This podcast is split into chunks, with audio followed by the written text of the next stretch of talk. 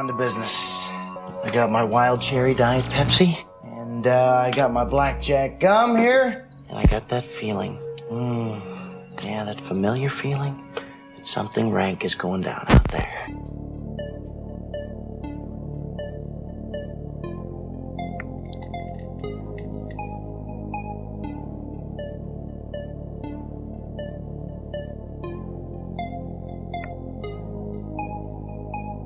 I'm funny how? I mean, funny like I'm a clown, I amuse you, I make you laugh, I'm here to fucking amuse you. How the fuck am I funny? What the fuck is so funny about me? Tell me. Tell me what's fun.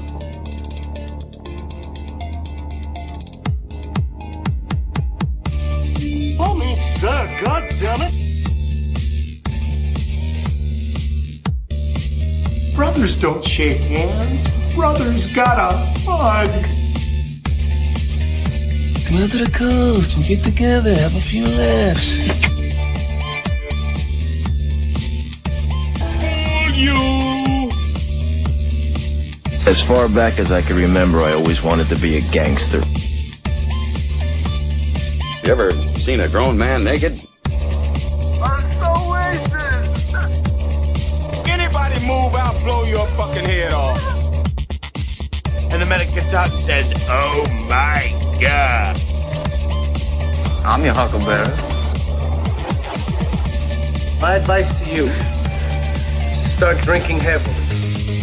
Put that coffee down. Pauline, this calls for the old Billy Barule. That's a huge bitch. The royal penis is clean, Your Highness. Hey, where are the white women at? Hey, motherfucker.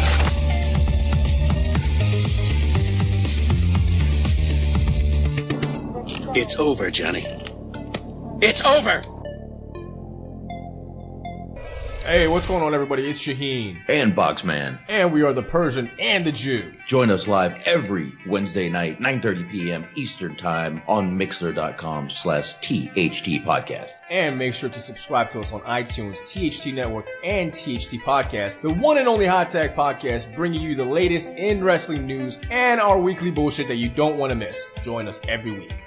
I'll El Sylvester. Whenever I get to the chopper, I listen to THT Movie Review. Hell, Boxman and Anthony, they cover movies like Wall Street, Die Hard, Bloodsport, and Terminator. Ladies and gentlemen, for the very best old school pro wrestling discussion, check out the Raymond of Pro Wrestling. WWE, WCW, ECW, NWA, and everybody in between. We cover them all, only on the THT Network. Check us out.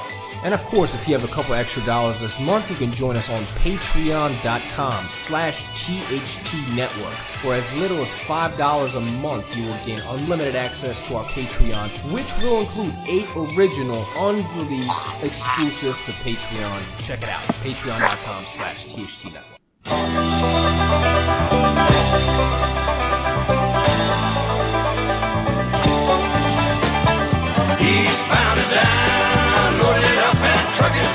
Are we gonna do what they say can't be done? We've got a long way to go and a short time to get there. I'm eastbound just like no bandit run. Keep your foot hard on the pedal, some devil mind them brakes. Let it all hang out cause we got a run to make. The boys are thirsty in Atlanta, and there's beer in Texarkana, and we'll bring it back no matter what it takes. Eastbound and down. Are we gonna do what they say can't be done? Oh shit. Eastbound and down. I'll be damned. Ladies and gentlemen, it is Saturday. I am Boxman. Across from me is Anthony. What is going on, Anthony? What's going on, bro? Oh, not much. This is THT Movie Review. And we have to, I guess, start on sort of a sad note. This one actually is really sad. Yeah, man. Yeah, I mean, been around a long time. Honestly, and I just played it right there. Smokey and the Bandit. That's the theme from the first one. And by the way, I'm not sure if you know, but the gentleman who sang that was the Snowman, his kind of co-host in the movie. Oh, you serious? Jerry Reed, absolutely, sir. Wow. Jerry Reed is a country. He is a country singer, my friend. That's probably why I don't know him. Cause I've made it clear many times across the, THT universe that I don't like country music. Yeah. Yeah. And these movies were, the first one was before your time. But I do remember watching, not only do I remember watching, the Smokey and the Bandit movies, but Cannonball Run. Him and Dom DeLuise loved working together, it seemed like, you know, cause they did it. You know who Dom DeLuise is, right? Hell yeah. Hell yeah. All right. All right. Yeah. Tons of sons and tons of shows. One of them being NYPD Blue, of course. I had to get it in there. I had to. Now let me ask you. Yes. Burt's been around. Burt Reynolds been around a long time. Did he ever make any, NYPD Blue appearances or? Because no. It just seems like he would make an appearance here and there on there. No. On a show like that. No, he did a little TV, but I mean, all right, let's put it this way. I don't remember him on any shows I've watched. Although he was at, one of the WrestleManias, but believe it or not, I posted that on the, Facebook page a couple of days ago. Yeah. WrestleMania 10. Yeah. Yep. Yeah. There you go. WrestleMania 10. He does have something coming out in a movie this year called Defining Moments. But I mean, this guy, come on, 186 credits to his name. Dating back to 1958, his first TV series was called Flight. He was in 2 episodes, 1958. And we still are blessed enough to fucking have this guy still doing, you know, whatever it is, the cameos or appearances today. But I mean, you know, tons of, he was in a lot of TV series throughout the, 1950s, 1960s. Up to 1961, where he did his first movie, Armored Command. Then he kept doing TV. And then he started doing, you know, like he had that, and you know, he had that another one who had a laugh, but, the first Smokey and the Bandit was 1977. Jesus. Yeah. 1977. I was 2 years old. I don't think I watched it then, but I do remember watching these movies. I've seen them all. And the third one, again, he does work with Dom DeLuise. And in Cannonball Run, he's with Dom DeLuise also. But, you know, he did Smokey and the Bandit. The second one came in 1980. And we can't forget Sally Field was an incredible friend of his. There was always talk about those two, I got to tell you. Yeah. Yeah, throughout the 80s, even into the 90s, there was always talk about those two. But I know he was married. She was married. Burt Reynolds also had a farm, like a ranch up in, somewhere in Florida, somewhere down south, between South and Central Florida. He did have a ranch down that way. But, and he also did a car racing movie called Stroker Ace in 1983. And he was in the Kenny Rogers movie Six Pack. I bet you've never even heard of that movie Six Pack. I have not. I might make you watch it. It's Kenny Rogers. You know who Kenny Rogers is, right? Yeah. Yeah. Okay. You sure? Of course. All right. Kenny Rogers plays a car driver who somehow gets custody of all these kids and they become his pit crew. Okay. Let's just leave it at that. And he also was in, but speaking of Kenny Rogers, when you think of Kenny Rogers, since in the 80s, Kenny Rogers and Dolly Parton did a song, but, Burt Reynolds also the sheriff in the movie The Best Little Whorehouse in Texas. Yes. Yes. Classic. Is a classic. Have you seen that one? A little bit. I mean, I haven't seen it in a long time. I would have to go back and rewatch it, but from what I remember, I did enjoy it. Nice. Nice. He was also in the original Heat, in 1986.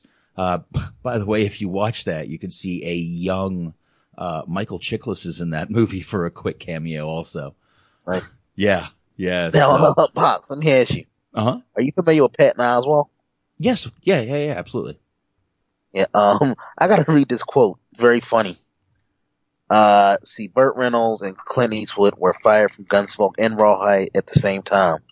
Burt was told he couldn't act, and Clint, his neck was too skinny. In the parking lot, Burt said to Clint, "I don't know what you're going to do, but I'm going to take acting lessons." Fucking awesome, ain't it? Wow. Tell me that's not awesome.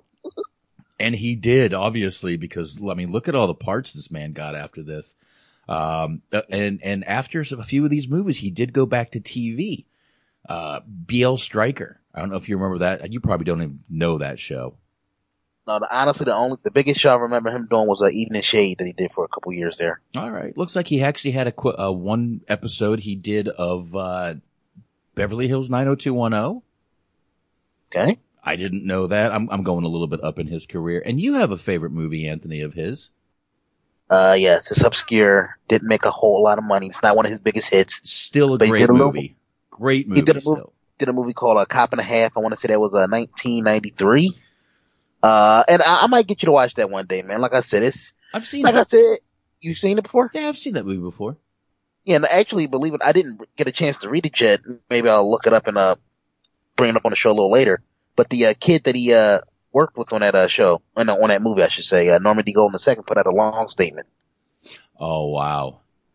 Yeah. 1993, that's exactly what it was. Same year of Beverly Hills 90210. Just kind of going through some things here. Striptease. He was in that. Right. That was sort of like since that movie was so mainstream, and that was the movie, by the way, that was all shot in, all in Florida, right in Lighthouse Point. In the first strip bar I have ever been in my life, that was where it was shot. But, yeah, that was, kind of his comeback, if you will. And people were even saying then that's where he kind of was looking really rough at that point. So, you know, here we are 22 years later. Yeah, but, obviously, like a lot of people listening to this, probably be on a younger skew, a little younger, even myself. Mm-hmm. But, Box, you kind of grew up in that era. I try to give people an idea, because I really don't think that people don't really understand the millennials, if you will, myself included, mm-hmm. how big of a star Burt Reynolds was at his absolute peak. Oh. He legitimately for like 5 years, I want to say in like the 70s, was like the biggest star in Hollywood. Man was a pussy magnet, the whole 9 yards. He was a superstar. Yeah. Smokey and the Bandit really was what put him on the map. And, you know, the funny thing is there were two dark-haired, mustache-wearing gentlemen out there during these times. There was Burt Reynolds and Tom Selleck. And it was almost like, you know, kind of like in Pulp Fiction, you know, you were either a Beals guy or a fucking Elvis guy. It was almost like that with those two. You either were like a Burt Reynolds guy or a Tom Selleck guy or a Burt Reynolds girl or a Tom Selleck girl. You know, you either liked one or the other. You didn't really, it was kind of like a little competition between them. Matter of fact, I think Tom Selleck's probably pissed off. You know how many people were posting pictures to him? Sorry, you're dead. I'm sure he was not a happy camper. But, he was, I mean, huge. He was, I mean, a heartthrob, you know, on magazine covers, just absolutely one of those guys. And like I said, it was him and obviously Tom Selleck, you know, during the Magnum PI days, but, you know, Smokey and the Bandit was a huge hit for him. And Jerry Reed. I mean, shit, Jerry Reed got two more fucking movies out of a little shitty part that he was in. Hell yeah. Obviously, we don't have to go too deep on this because it's tributing the man, but what did you think about the marriage to Loni Anderson? Another icon of the 80s. Yeah. That was fucked up. Yeah, which by the way, they got a mention in Wedding Singer, those two. Burt and Loni. Yeah. That was, I mean, it was big in the 80s. People were like, wow, those two. That marriage lasted, I think, a lot longer than people thought it would. Because they were together about 5, 6 years, weren't they? I think it might have been even longer than that. I'm not sure if I'm going to, if you want to check that out. Definitely give that a quick look. I'll get into a couple more movies while you're looking up how long they were married. Boogie Nights, I think, was another, you know, Kickstarter for him. 1997, definitely a great one. I did not realize that he did more TV after that. Didn't do much more. Then, you know, he kind of popped up in The Longest Yard with Adam Sandler.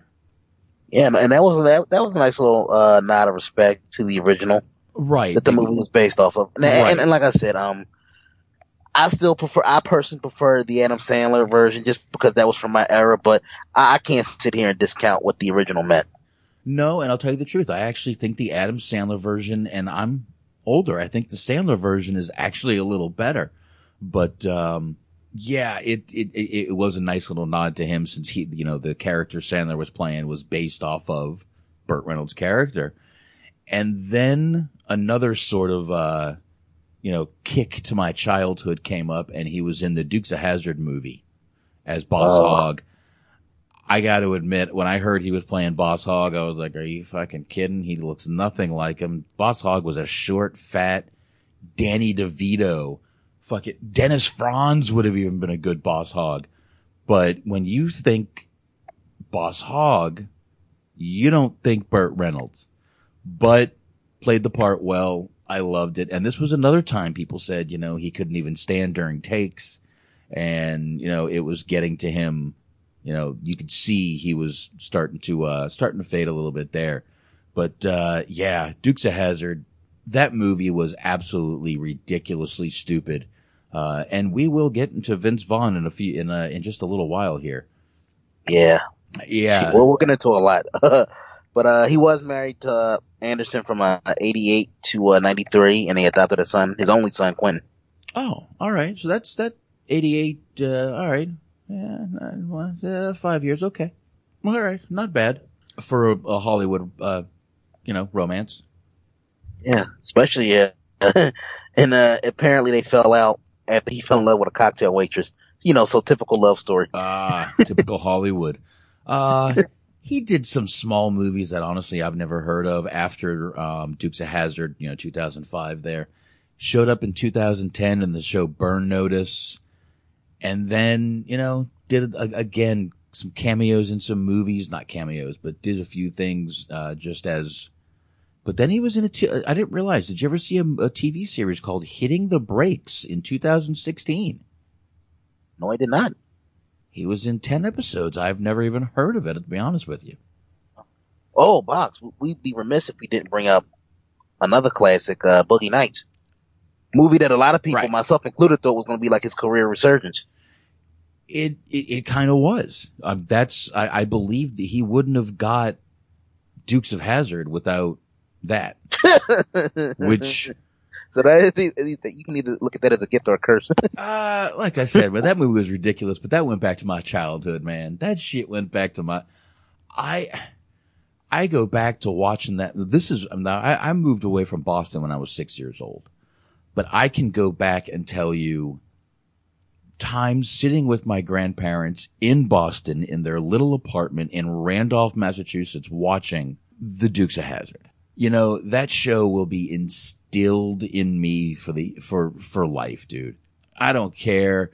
I didn't get, you know, no one, there was no bitching about the Confederate flag back then. It just, it was what it was. It was just another fucking flag. It was just a different thing. I was too young to know, you know, anything anyway. But Jesus Christ, man. And by the way, we haven't mentioned one movie he was in that is a huge movie and still kind of made fun of a little bit today. Deliverance. Ah, yeah.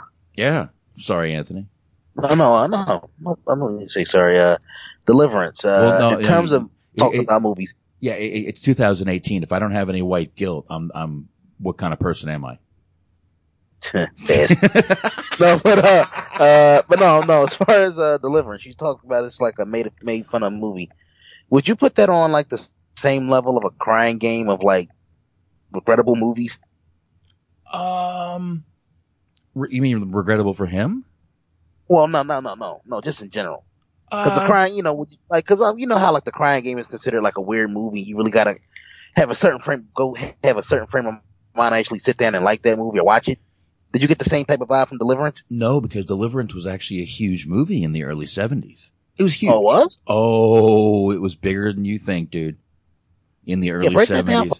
Once again, that's not my era, so break that down a little bit. Well, this was before my time, but I've, you know, when I hadn't watched this movie ever until I was in my fucking, like, almost late 30s. And I told my parents I watched it, and they were like, oh, my God, that was such a huge movie in the 70s. And I'm like, what are you talking about? They just said it was huge, and for different reasons, because things were starting to change back in in the early 70s. And it kind of brought light to some things, and it was a bigger movie than you think it was. I mean, dude, that one fucking dueling banjo scene. Okay. You know, I mean, that's still played today. People don't realize how actually racist that whole scene is. But yeah, I mean, the movie was, you know, it was definitely a creepy movie. I mean, you know, I guess the only way to compare that movie would be almost like, you know, go up to the mid-90s and you got Mississippi Burning. Oh. You know, that was another movie that, you know, kind of the same tone, you know, the racial tone, but yeah this was a big movie back then, dude. Oh, I actually gotta say, I've actually never seen it myself, so I'm gonna have to sit down and watch it. But somebody actually compared it to the Crying Game. I'm like, it couldn't have been that bad. Like I said, it's been a long time. I was in my 30s when I watched it, so that was a long time ago. I was still drinking a lot, but yeah, I mean, 186 credits back to 1958, man. That is fucking amazing. Yeah, amazing. Man, and yeah, and the sad part is, obviously nothing sadder than him passing away, but he was actually supposed to be in a Quentin Tarantino movie coming up, which would have been. My God, could you imagine Burt Reynolds and Quentin Tarantino working together? Wow, man. Yeah, I mean, 82 years old, and by the way, he did suffer a heart attack. That is, you know, how he did die, but man, that would be awesome to see him. I wonder if that's what Defining Moments is. Is that the movie? No, let me check the name on it. There's two movies he's in 2018. Hold on a second. One movie called Defining Moments. Don't know what the fuck this is. Definitely not a Quentin movie. Next movie is called Shadow Fighters. This looks like my kind of fucking movie, by the way. Homeless ex-boxer, inner city unlikely bond helps them face their future while fighting the tragedies from their past. Oh, this is my kind of movie. Definitely not the, the movie was going, oh, look at this, man. So the movie was supposed to be called, Once Upon a Time in Hollywood. Hmm. He would have been working alongside Leonardo DiCaprio, Brad Pitt, Margot Robbie, and Al Pacino. Oh, Burt Reynolds and Pacino together. Jesus Christ, dude. That would be amazing. And production actually started earlier in the summer. Oh. But he literally died before he could film the scenes. Oh. So I don't know if they're still going to make it or, but damn, that, you know, just reading some of those, cast members makes you wonder, like, damn, what could have been? Yeah, exactly, man. And by the way, they are bringing Smokey and the Bandit back to theaters to honor Burt Reynolds. I'll go watch it. Yeah. Is it like select theaters, or are they doing nationwide? It doesn't really say. It's this is per Variety, which, you know, and AMC is the one putting this out. So I think it's going to be just at all the AMCs is what it's looking like. Doesn't say any words in here, you know, limited release or anything. And they're also going to keep the price to $5 for the movie. They're going to keep it real low. So there you go. They're going to cut the price and let you go see some Smokey and the Bandit. I might actually have to do this. And like I said, that, you know, you can hear Jerry Reed sing more Eastbound and Down. He also sings that slow song in there, The Bandit. Okay. In that movie. There's two songs he sings in that movie. So there you go. Yeah, he's I don't think he's around anymore, Jerry Reed. I should find that out. I should find that out real quick. I didn't even bother looking. Yeah, man. But, you know, obviously, you know, when it's your time to go, it's your time to go, man. But I don't know, man. Burt, he was one of those guys that really kind of like, his career literally spanned, 4 or 5 decades. He was just one of those guys that you always expected to be around. Right. You know, it's just certain guys you just expect to be around. Him. For another one for me is like a guy like Bob Barker, because they've been around for so long and they've been a part of so many different childhoods, so many different eras. You're thinking they'll never go away, and then when that time comes, it just hits you like a ton of bricks, man. Yeah. Wow. Actually, yeah, you want to know something weird? We actually lost Jerry Reed September 1st, 2008. So Jesus Christ. damn near exactly 10 years later, we lost his partner. And by the way, we can't mention Smokey and the Bandit without mentioning one of the greatest parts of that movie, people in that movie, Ralph fucking Cramden, dude. Oh, another guy that, you know, needs to be talked about more than he is. Yeah, man. Yeah. Yeah. Oh my God, dude. Unbelievable. Actor right there, man. Unfucking believable. God, I'm blanking on his name. Help me. Jackie Gleason. Jackie Gleason. Thank you, sir. I just blanked on his fucking name. And you know what? Because I blanked on his name, you know what I'm gonna do? I'm gonna do a little shot for Burt Reynolds here. Damn right. Damn right. Do one for Jackie Gleason too. One for both of them and Jerry Reed. I'm doing it for, you know what? I'm doing it for all the Smokey and the Bandits, all the Cannonball Runs. Yes. And, I'll post it on the page later. Somebody made the greatest fucking meme ever. Got Jerry Reed at the pearly gates. I've been waiting for you, some bitch. Oh, Jackie Gleason. Yeah, exactly. And there was another one with, him in the Trans Am, the Bandit car, jumping the pearly gates, and the Jesus looking up at him going, damn it, Bert. Yeah, man. It's just honestly, we could probably do a whole nother episode, which you probably will, on Burt Reynolds. Cheers to Burt and that. But man, if you had to pick one, do you have like an all time favorite? I mean, you got Smokey and the Bandit, got Deliverance you mentioned, you got Cannonball Run. Bert's been in a lot of Longest Yard. He's been in a lot of shit. If you had to break it down, like, what would be your favorite moment, movie, TV show from his career? Smokey and the Bandit. Like I said, man, I grew up watching those movies. That fucking Trans Am was one of the most badass cars in the world. One of the most badass cars. And by the way, before we get off of the Jerry Reed, don't forget he was in The Waterboy too.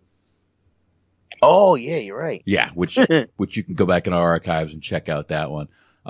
Yeah, Smokey and the Bandit was, and probably the first one. The other two, the third one really got ridiculous. Matter of fact, Burt Reynolds didn't even do it. It was Jerry Reed as the Bandit in the third one. Burt Reynolds had a cameo at the end of the movie, like literally a 5-minute cameo. But that was it. That was it. So. Yeah, Smokey and the Bandit, man. I'm not, like I said, I grew up. I was probably 4 or 5 years old when I first watched that movie, and I will always, for some reason, remember it. It was one of the greatest fucking movies to me. And I'll tell you the truth, if it's on TV, I'm stopping. I'm watching that motherfucker. I will watch Smokey and the Bandit. Like I said, if it's in the theaters, I might have to take my girl to go see it. I don't know if she's ever seen it. Hey, make it a family night. Cause I mean, that's like one of those old school movies, like back when being a hit movie really meant something. Right. Yeah. And it's not, it's PG. It's not rated R. So absolutely. I could definitely, and you know, definitely take the kids to see this. I didn't even think about that, but yeah, loved this fucking movie, man. Loved all of them. Yours would probably be up there with, Longest Yard or Boogie Nights or something. Yeah, but I honestly, and it's a shame, and kind of has to happen this way. But I'm probably going to go back in the archives and look up some of his old movies that I haven't seen, right? Or maybe kind of like didn't give a chance to. Like I've heard of them, but I just never watched them. I'm actually surprised I never watched the Best Little Whorehouse in Texas. I mean, Dolly Parton. I mean, it's still. I mean, I believe Stallone is in that movie with her. Oh, Burt Reynolds is in it too. Yeah, no. I'm just saying, I know Burt Reynolds is, but I think Stallone might be in that movie too. Wow. Here, give me a second here. Let me look that up. This is going to be easy to pull up. Best Little Whorehouse in Texas, 1982. Not to be outdone by Debbie Does Dallas. Ah. By the way, you know who else was in this movie? Who's that? Dom DeLuise. Jesus, that guy. I'm telling you, they loved working together, those two, man. They loved working together. And no, I don't think Stallone was in this one. I think I was going crazy there. But yeah, Burt Reynolds, Dolly Parton, Dom DeLuise. So they did that movie together. This one here that we're talking about. They did Best Little Whorehouse in Texas, Cannonball Run 1, and I believe there were two of those. So they did those two together. And they did Smokey and the Bandit 3 together. Very cool. Yeah. So they were they definitely liked working with each other. Obviously. Yeah. So anyway, man, damn. Definitely kind of a, like I said, a sad one to me. I've seen so many movies with him in it, but rest in peace, Burt Reynolds. And I will watch Smokey and the Bandit if it comes out around here. Yes, rest in peace to Burt Reynolds. He's almost like the last of a dying breed, man. I mean, like I said, man, there aren't too many true, legitimate Hollywood superstars around anymore, man. Like, when you think of, like, stars, like, to be a star in, like, 2018 and to be a star when Burt was coming up, two totally different things. Right. Like, he was a star when being a star meant something. Mm-hmm. Like, nowadays, somebody's a star today, 6 months from now, nobody gives a fuck about him. Well, because you can be a fucking YouTube star now, or a fucking, it's just not the same. Back then there was one medium or two. There was fucking, radio and TV. Yeah. That was it. Yeah. And like that little quote I read from Patton Oswalt earlier, basically, and that goes to show you, like, if you work at your craft, you get better, then you earn your stripes. Mm-hmm. Cause basically it's kind of like, you hear the story with Michael Jordan. Michael Jordan was riding the bench mostly in high school.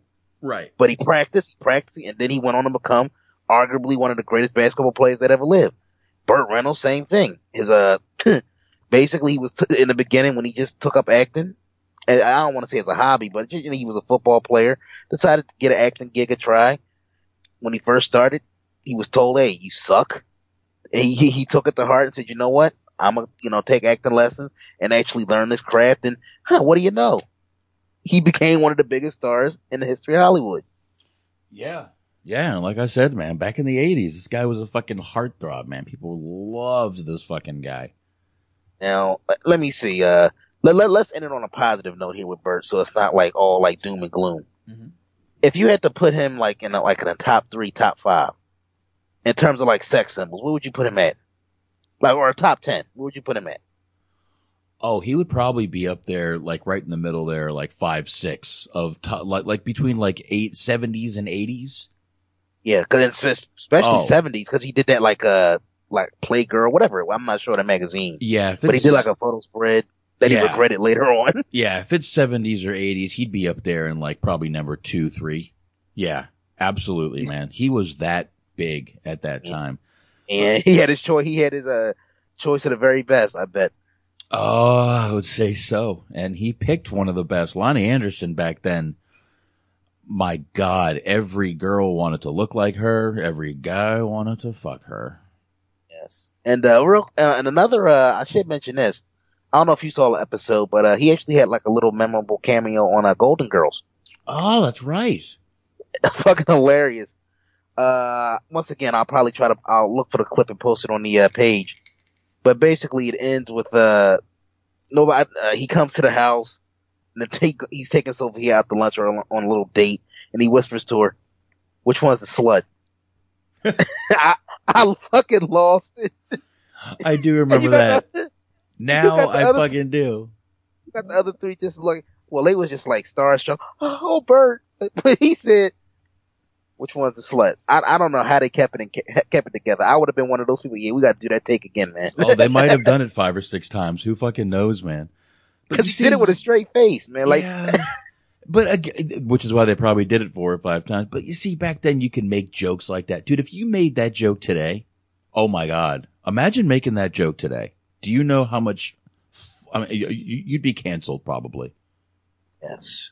Now that's actually a nice little segue. Obviously, condolences to the family and friends of Burt Reynolds, rest in peace. Thank you for all the memory, sir. Yes. But a movie like Smoking and the Bandit, would you say that could be made today? Yeah, it was PG. Absolutely. No, you think people would get, a bitch about it with the stars and bars, or they would pick it apart? Well, there were no stars. I mean, there were a few of them in that movie, but they were in the deep south when they did. I mean, you know what? There wouldn't be any fucking Confederate flags in the movie nowadays. And there weren't that many in there back then either. That was more Dukes of Hazzard than Smokey and the Bandit. There might have been a few of the cars when they were trying to help him out when he was trying to, evade the Smokies. But, basically he just had a fucking, Pontiac Trans Am with a fucking eagle on the motherfucker. So they probably could make that today. They probably could make all three of them again today. But definitely the first one could be made today. Probably not have people be offended by it. Yeah. I mean, believe it or not, if you really take Smokey and the Bandit as funny of a movie as it is, it's a love story. It's a rom-com. It was a rom-com before they called them rom-coms. It really was. Think about it. He ends up falling in love with... Right. He ends up falling in love with Sally Field, who he picked up in his car while she was leaving her wedding, which is exactly what got, the fucking two police officers, Jackie Gleason and his son, chasing him. And he ended up falling in love with her. So it was a fucking rom-com before they were even called rom-coms, before anyone even knew what a rom-com was. That's what fucking Smokey and the Bandit was.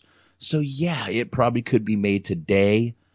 Bet it would be a little less southern, I do think it could be, and I wouldn't mind. I wouldn't mind. I don't know who you would get to play Smokey, or the Bandit, or even who you would get to play Jerry Reed. Yeah, so don't even try. But Boxman, you know what couldn't get made today? Yeah, I do, and that's actually exactly what I was segueing into. Obviously, American Pie could not get made today. Jesus Christ! Now this is all from my era. I remember this is one of those movies where I can remember vividly first time I saw it. And once again, man, from my perspective, what I liked about American Pie was this: it was a movie that didn't set out to change the fucking world. It didn't set out to teach you well. I guess you could pick out certain aspects that they did try to teach you a lesson, but they didn't beat you over the head with trying to teach you a lesson. It was just a dumb comedy where you could turn your brain off and laugh for an hour and a half, hour and 45 minutes. Nobody should look at that fucking movies or the fucking entire series of them and take anything in those movies remotely seriously. Right. And I mean, truthfully, it was kind of an ill will attempt at bringing back National Lampoons. This was, but this was like kind of an independent, because I believe the guys who made this movie were sort of like broke. The movie was made on the first one was made on a real low budget, I believe. But basically what we're talking about here is, people now, obviously not people my age, younger people are rewatching the film from, almost 20 years ago now. American Pie, obviously the original one, that's all. And people are getting offended by it.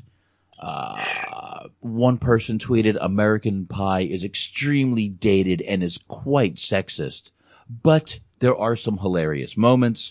Another person said, watching American Pie, very uncomfortable because sexist. Yes. Wait, I'm not done, Anthony.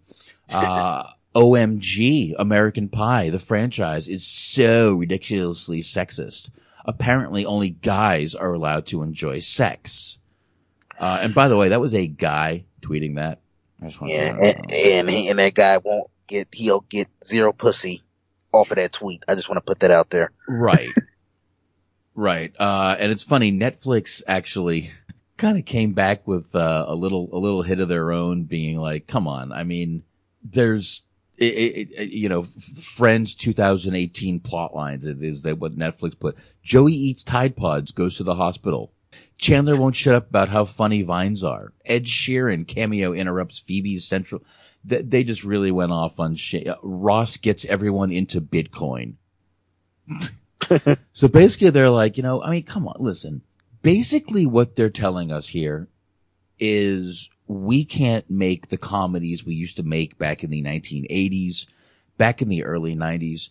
And you know what? If we're at that point, I'm very disgusted because I like those stupid comedies. Yes, some of them are. You want to call them sexist? Fine. I call them fucking funny. Are we now to the point where if we, I mean, we talked of a couple of months ago, me, you, and I believe Bobby talked about, you know, people were watching Animal House. You know, can we still enjoy Animal House? Well, God damn it. If we haven't, if we've lost our sense of humor in this fucking country that fucking much, that is sad to me. That is sad. We've lost our sense of humor, dude. You know what I mean? We really have. And another sad aspect to me is just in general, man. It just seems like people nowadays just live and die by what can I get offended by today? I feel like people just wake up and scour the internet looking for things, looking for causes, looking for something to get pissed off about, looking for a cause to take up. But I really think it's sad that somebody felt compelled to go back and look at this damn near 20-year-old movie and just pick it apart to the point where it's just like, you know what? Yeah, this movie is bad for the youth. It should be banned. It should never be shown again. Fuck you. Call me a misogynist, a sexist. I will still watch American Pie almost 20 years later and still laugh my ass off.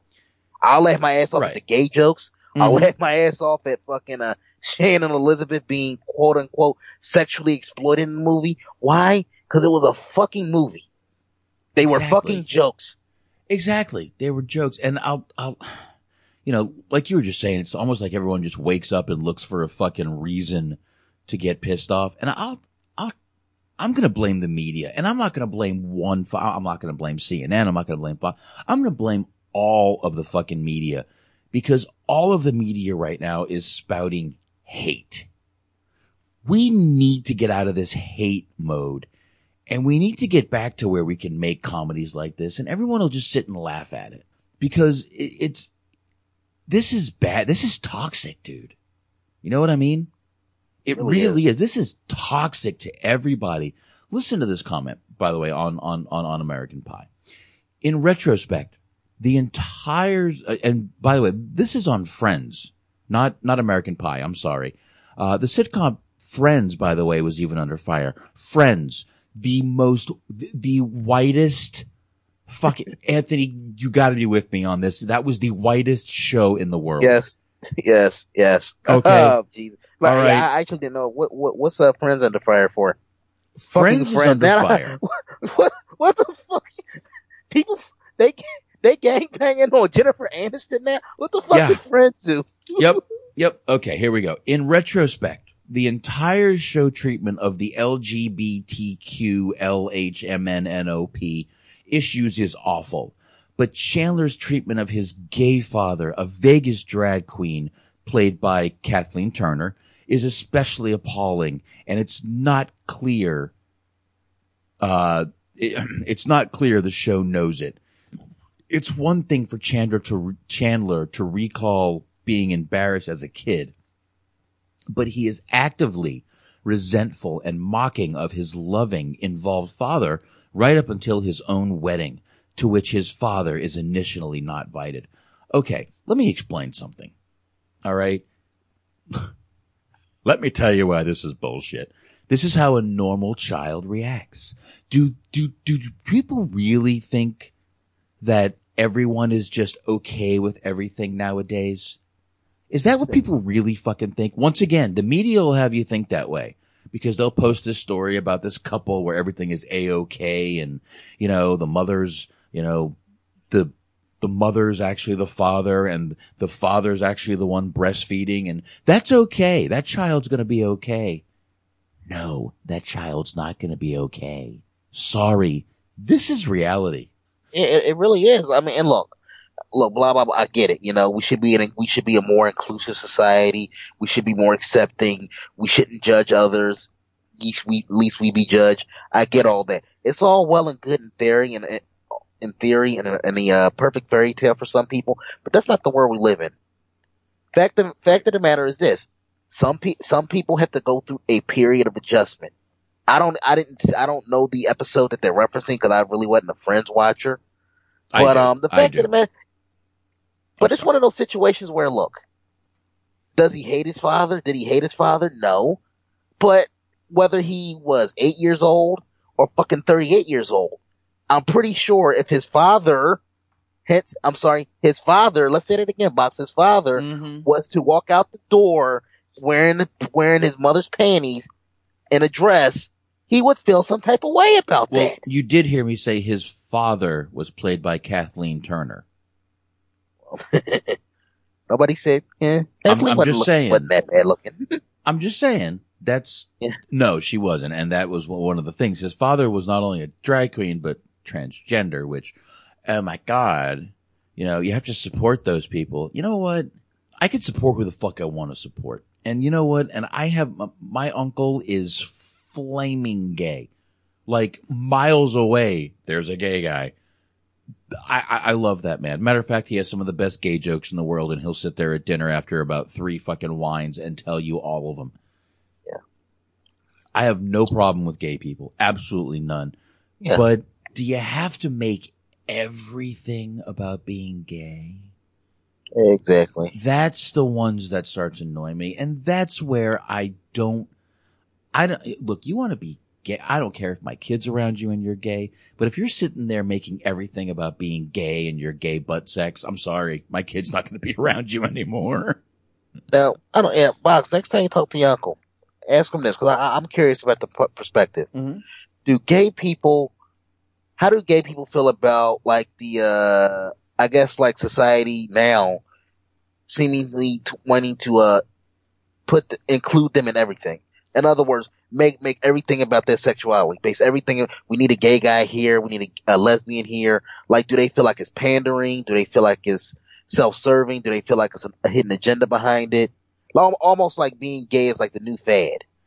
Because, like, for so many years, it was like you had to hide it. You had to, like, be in a closet about it. Now it's almost like people come out as gay as a new career move. Well, now if you're not gay, you're not fucking getting laid. That's basically what I'm hearing, from people. If actually, no one's gay anymore. There is no genders anymore, Anthony. Yeah, yeah. I remember like when the dude from Big Bang Theory, blanking on his name, he came out. People was making a big deal about that. I'm like, the fuck is the big deal? Man, like what he like. Like when people made that, I'm like, why is this news? Why is this on the cover of magazines and newspapers? Like, I don't care. I don't. You want to be gay? Be gay. You want to be lesbian? Good. Go ahead. I don't care. You want to be transgender? I don't care. You want to dress up like a woman and go sing fucking show tunes? Awesome. You know what? I'll even fucking come watch you. That's great. I've actually been to a fucking drag show. It's actually fun. It's really actually a fun fucking night. But you don't have to force it on me to be accepted of every little fucking thing. Like this fucking all these genders now, this pansexual, transsex. Oh my God. I've said before, dude, if my son ever comes up to me and tells me he's like non-binary, I'm going to kick him in the fucking balls. You know why that hurt? You've got balls. You know what that means? You're a boy. Yeah. Sorry. That's what I'm going to do. You can fucking call the cops on me if you'd like. It hasn't happened yet, but whatever.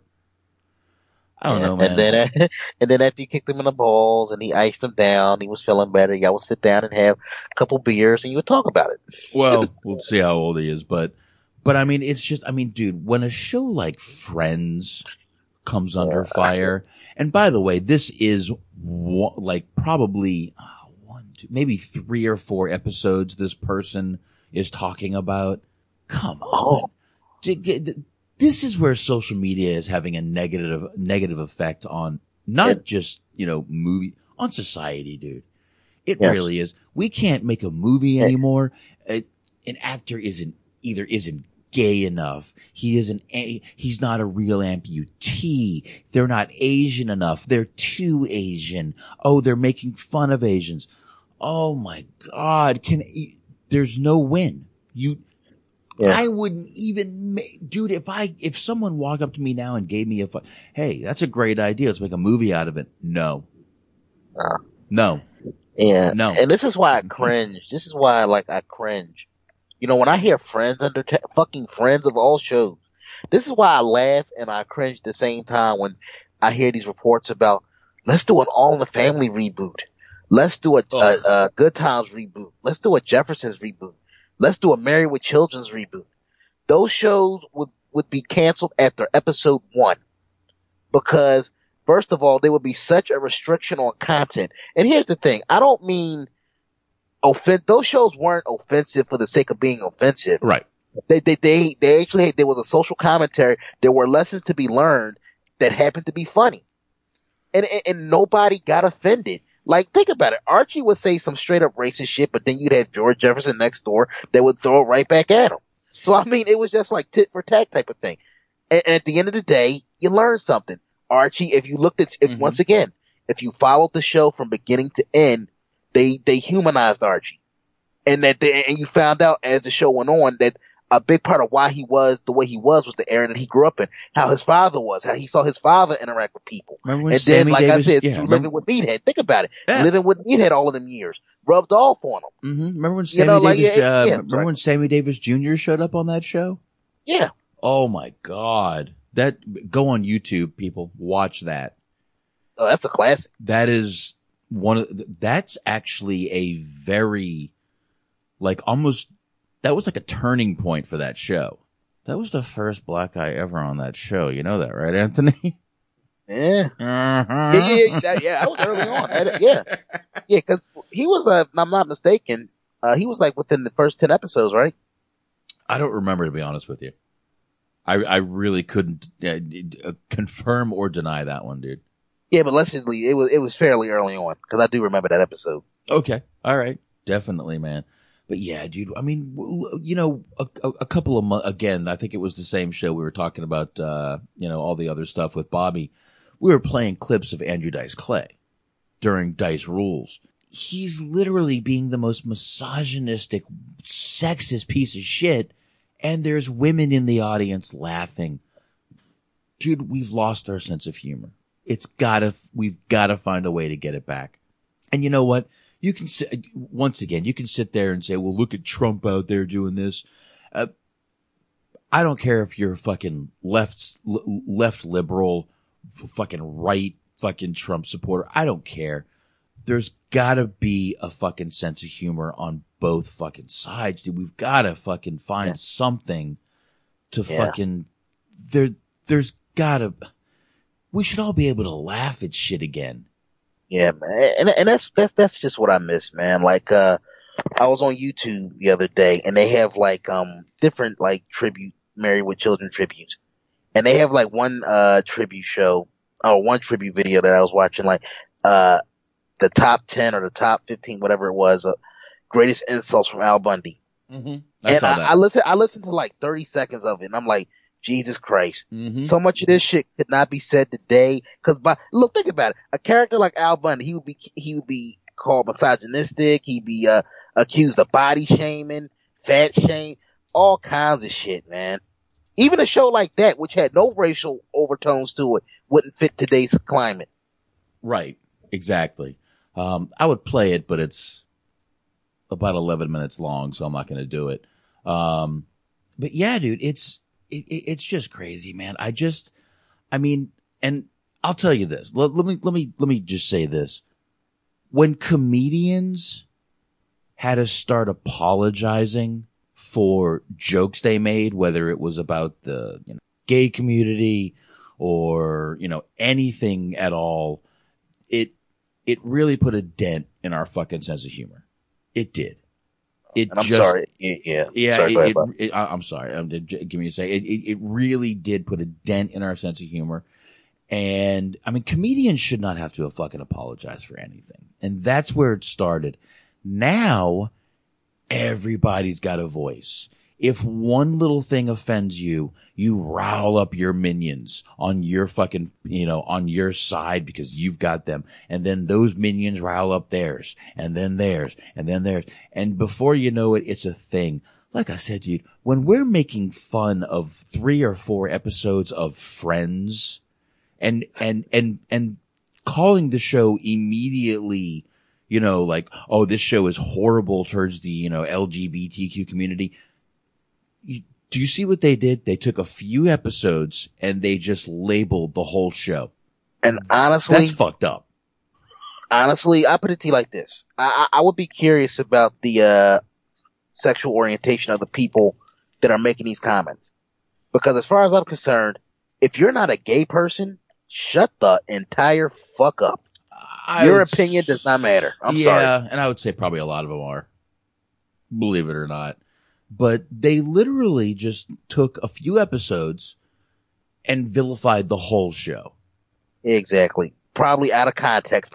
They probably once again, you'll isolate clips that fit your narrative, not watch the whole episode or series of episodes in their entirety to get full context. Mm-hmm. And it's just like, because by the end of the whole thing, who knows? Chandler could have been like, you know what? I love you, Dad, or. And I accept you for who and what you are. Yeah, I just, I don't know, man. I don't like where we're headed. Unfortunately, I think we're headed in the same direction, whether it's good or bad. I don't know, man. I almost wish Facebook, Twitter, and all that shit would just go away. Yeah. You know, that's a big part of the problem as far as I'm concerned, because I think a big part of why we have so many, you know, fake outrages and false outrage, hope I'm saying that word right, is because you're dealing with a lot of people that were raised in the social media era that have no life. Their whole interaction revolves around strangers on a computer. Yeah. And they'll go around looking for causes to get into. Oh, maybe some people might not even have those opinions, but they see a group of people talking about one thing and being in agreement on one thing. Oh, let me join in. Yeah, fuck Friends, and that was a misogynistic, and that was gay, and they want to feel a part of something. So they'll look for causes to like take up.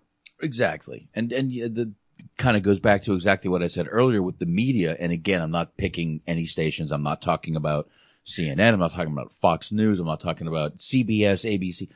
All of them. They're all spouting hate. You have to hate this. You have to hate that. And I know media's been doing this forever, but people weren't so baitable, I guess, before. Now it seems like they're really baitable and they're just fucking, you know, gullible, I guess I could say. And the media's just taken that, and I don't know, man. I mean, we have a media problem and a social media problem. You know, I mean, people are like I said, man, I'm still baffled that a show like Friends, like I said, the whitest show in America ever, the most wholesome, whitest show, people found a way to attack it. That's fucking nuts, dude. That shows how far we've gone. Yeah. I'm sorry. It really is, man. That's fucking sad, man. And to your point earlier about comedians, I don't know how you feel, but as far as I'm concerned, if you're a comedian and you apologize, you lose all credibility with me, and I can no longer support you. Because I just feel, I feel like this.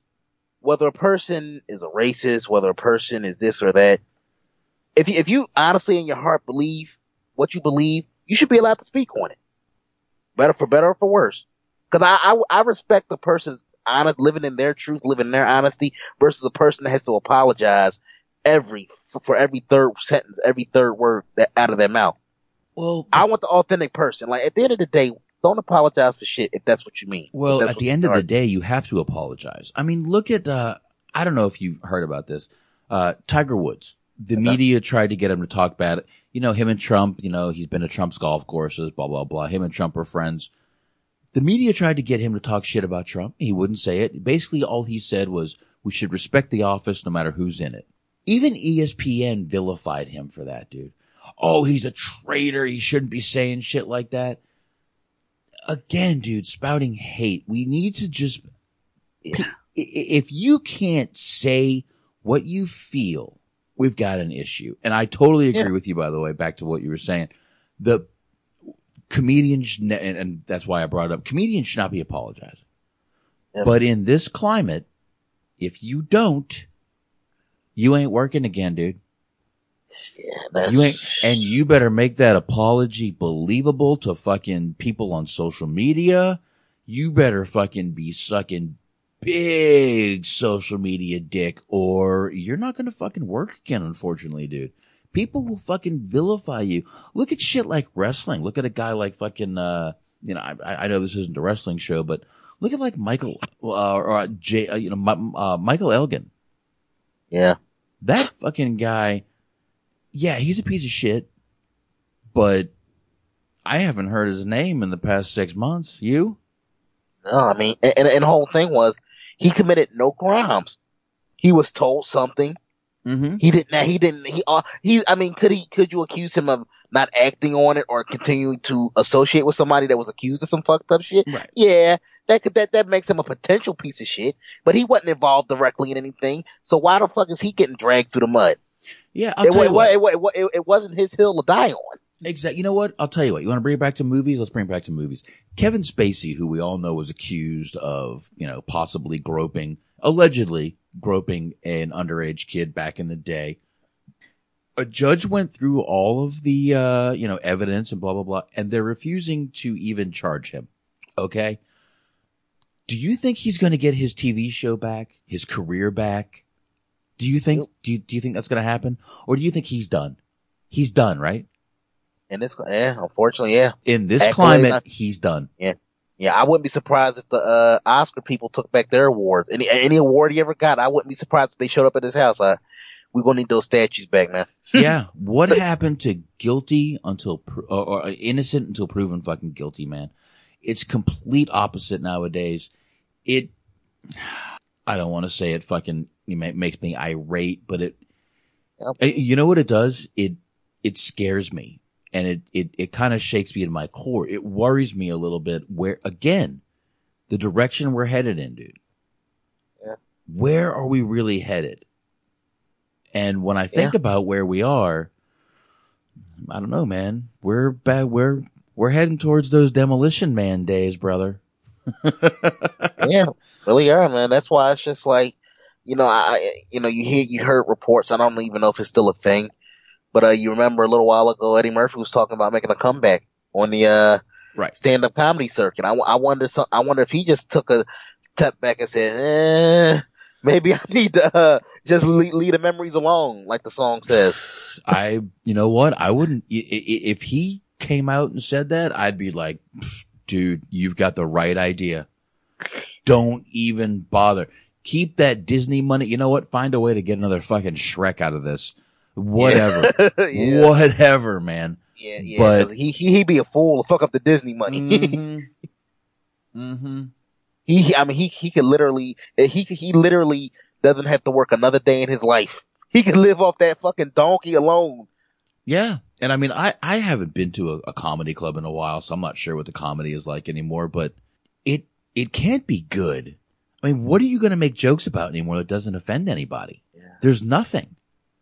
I mean, and the sad part is, if you go to one of those small comedy clubs, and like, let's just say about 98% of the crowd is laughing, they with you, you got them with you.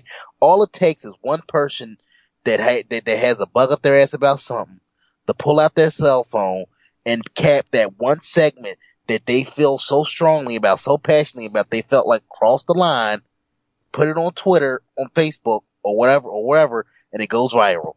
And that career is potentially ruined because of one fucking person that doesn't have a sense of humor. Yeah. Yeah. And I mean, that goes back to our main point from the beginning where our sense of humor has just dissolved.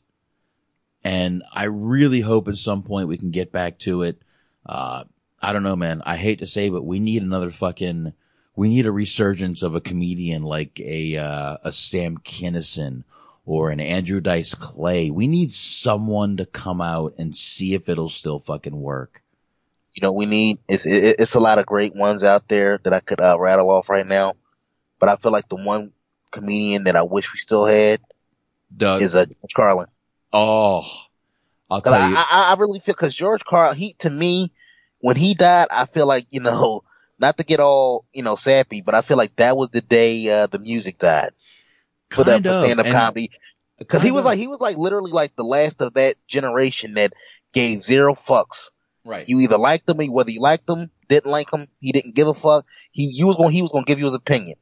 And the thing about it is, he gave his opinions, and they could be unfiltered, they could be filthy, they could be offensive to some, but he was articulate, and he was a very intelligent man. So he always gave you reasons behind what he was saying. He didn't just say shit to say shit. You know what? I got to tell you what, and I kind of expected you to say a different name. I think the last, dare I say, the last of the Mohicans of the unapologetic comedians was Patrice O'Neal, dude. Oh yeah, God, Lord forgive me, I'm crossing myself right now. He's another one, man. I lost him way too soon. And I honestly feel like he would have been one of those guys that would have like not given a fuck at all. Yeah, dude, at all. I really feel like he would have been. Oh, with Trump in office, please. He would be on a tear right now. Oh my God, I wouldn't care. Again, I'm a Trump supporter, but I wouldn't care how much Patrice dissed the man. I would listen to him. Patrice O'Neal was one of the guys, he would literally not give a fuck. I believe he was unapologetic. He was he didn't give a fuck. He wouldn't apologize to anybody. I'm a comic. That's what I'm fucking made to do. I don't know, man. I honestly thought you were going to say Patrice O'Neal. I thought you were going to. And it has nothing to do with, you guys are both black. I really thought that's who you were going to say. But George Carlin was definitely another fucking one that he would be, I hate to say it, but he'd probably be a Trump supporter. Yeah. He probably would be. Although, you know what? He'd probably be just against both candidates or both everything right now. Yeah. Man, it would be really cool to see what a guy like Carlin was saying about everything right now, though. Yeah. That would be really interesting to hear. Yeah, but and I want to like tell you in the chat there why I picked Carlin because of one I can't remember the exact verbiage that he used, the exact quote, but it was one of his specials, and he said something along the lines. I might have been the seven, the seven words you can't say on TV or something like that. And he basically said something along the lines of, you can make a joke about anything, including rape. And he proceeded to make a rape joke. Like, literally, like, if you really think about it, I mean, obviously you have to have common sense and, like, know your company, know your audience when you're talking about certain things. But at the end of the day, you can make, I don't give a fuck how fucked up it is, you can make a joke about anything. Right. You really can. But nowadays you can't. If you make a rape joke, someone's getting offended. If you make, there's nothing you can really make a fucking joke about anymore that someone doesn't get offended about. That's why, you know what? I kind of want to check out some new comedy and see what the new comedy is like. What are they making jokes about? Because it's got to be hard to be a comic in 2018. It's got to be brutal, matter of fact, to be a comic in 2018. I mean, I wouldn't want to fucking do it. Yeah, it's just like, or they'll probably pick like safe targets. Like everybody thinks Trump's an idiot. Everybody, they're probably making like Cosby jokes. Like basically anybody that's already getting dumped on and piled on, they're basically probably going after like easy targets. Right. Yeah. Exactly, man. And it's just again, we have all the media, all this shit. It's just, it sucks. We can't just let people be people, comics be comics, fucking actors be actors. Everyone now has to be either on one side or the other. And I don't know, man. It kind of goes back to what we were talking about on the Patreon last night, patreon.com/THC Network. We were talking a little bit about, conspiracy theories, but it also brought us kind of to like, where everything was kind of going. Oh shit. Oh fuck. I just, you okay over there, Bob? Yeah. Go for a minute, dude. So, yeah, but to your point, we were on the Patreon yesterday talking about conspiracy theories and basically just where we're at now as a society, man, just like how so much has changed from just 10 years ago. 10 years ago. It felt like it was like we were in a better place. You know, 9/11 brought us together, but that was like you mentioned yesterday on that. That was the last time that everybody in this country kind of came together for the common good. I feel like we all should come together and just laugh. Laugh at ourselves. Don't take ourselves too serious. Don't take these fucking movies and shows and jokes so goddamn seriously. Like, just because you, I got news for you folks. Just because you laugh at a rape joke does not make you a rapist. And I think people forget that. I think people kind of forget that. Yeah. Just because you laugh at something that's fucked up doesn't mean you're out here actively doing a fucked up activity. Yeah, exactly. Sorry about that, dude. I almost just breathed and swallowed at the same time. I was fucking choking on my own fucking saliva there. But, yeah, man. And like I said last night, 9/11, I believe, was the last time this country came together. And good God, I do not want anything like that to ever have to make us come together again. But we've got to find something to fucking, you know, there's got to be some common ground that we can all find. And I know this little fucking podcast isn't going to fucking change the world, but wishful thinking. I wish we could fucking all find a way to just fucking, like Anthony said, kind of just laugh it all off. I would love a comedian to come out and just be filthy, sexist, dirty, and be unapologetic. It would be a breath of fresh air. Man, would they get some shit for it, but I don't know, man.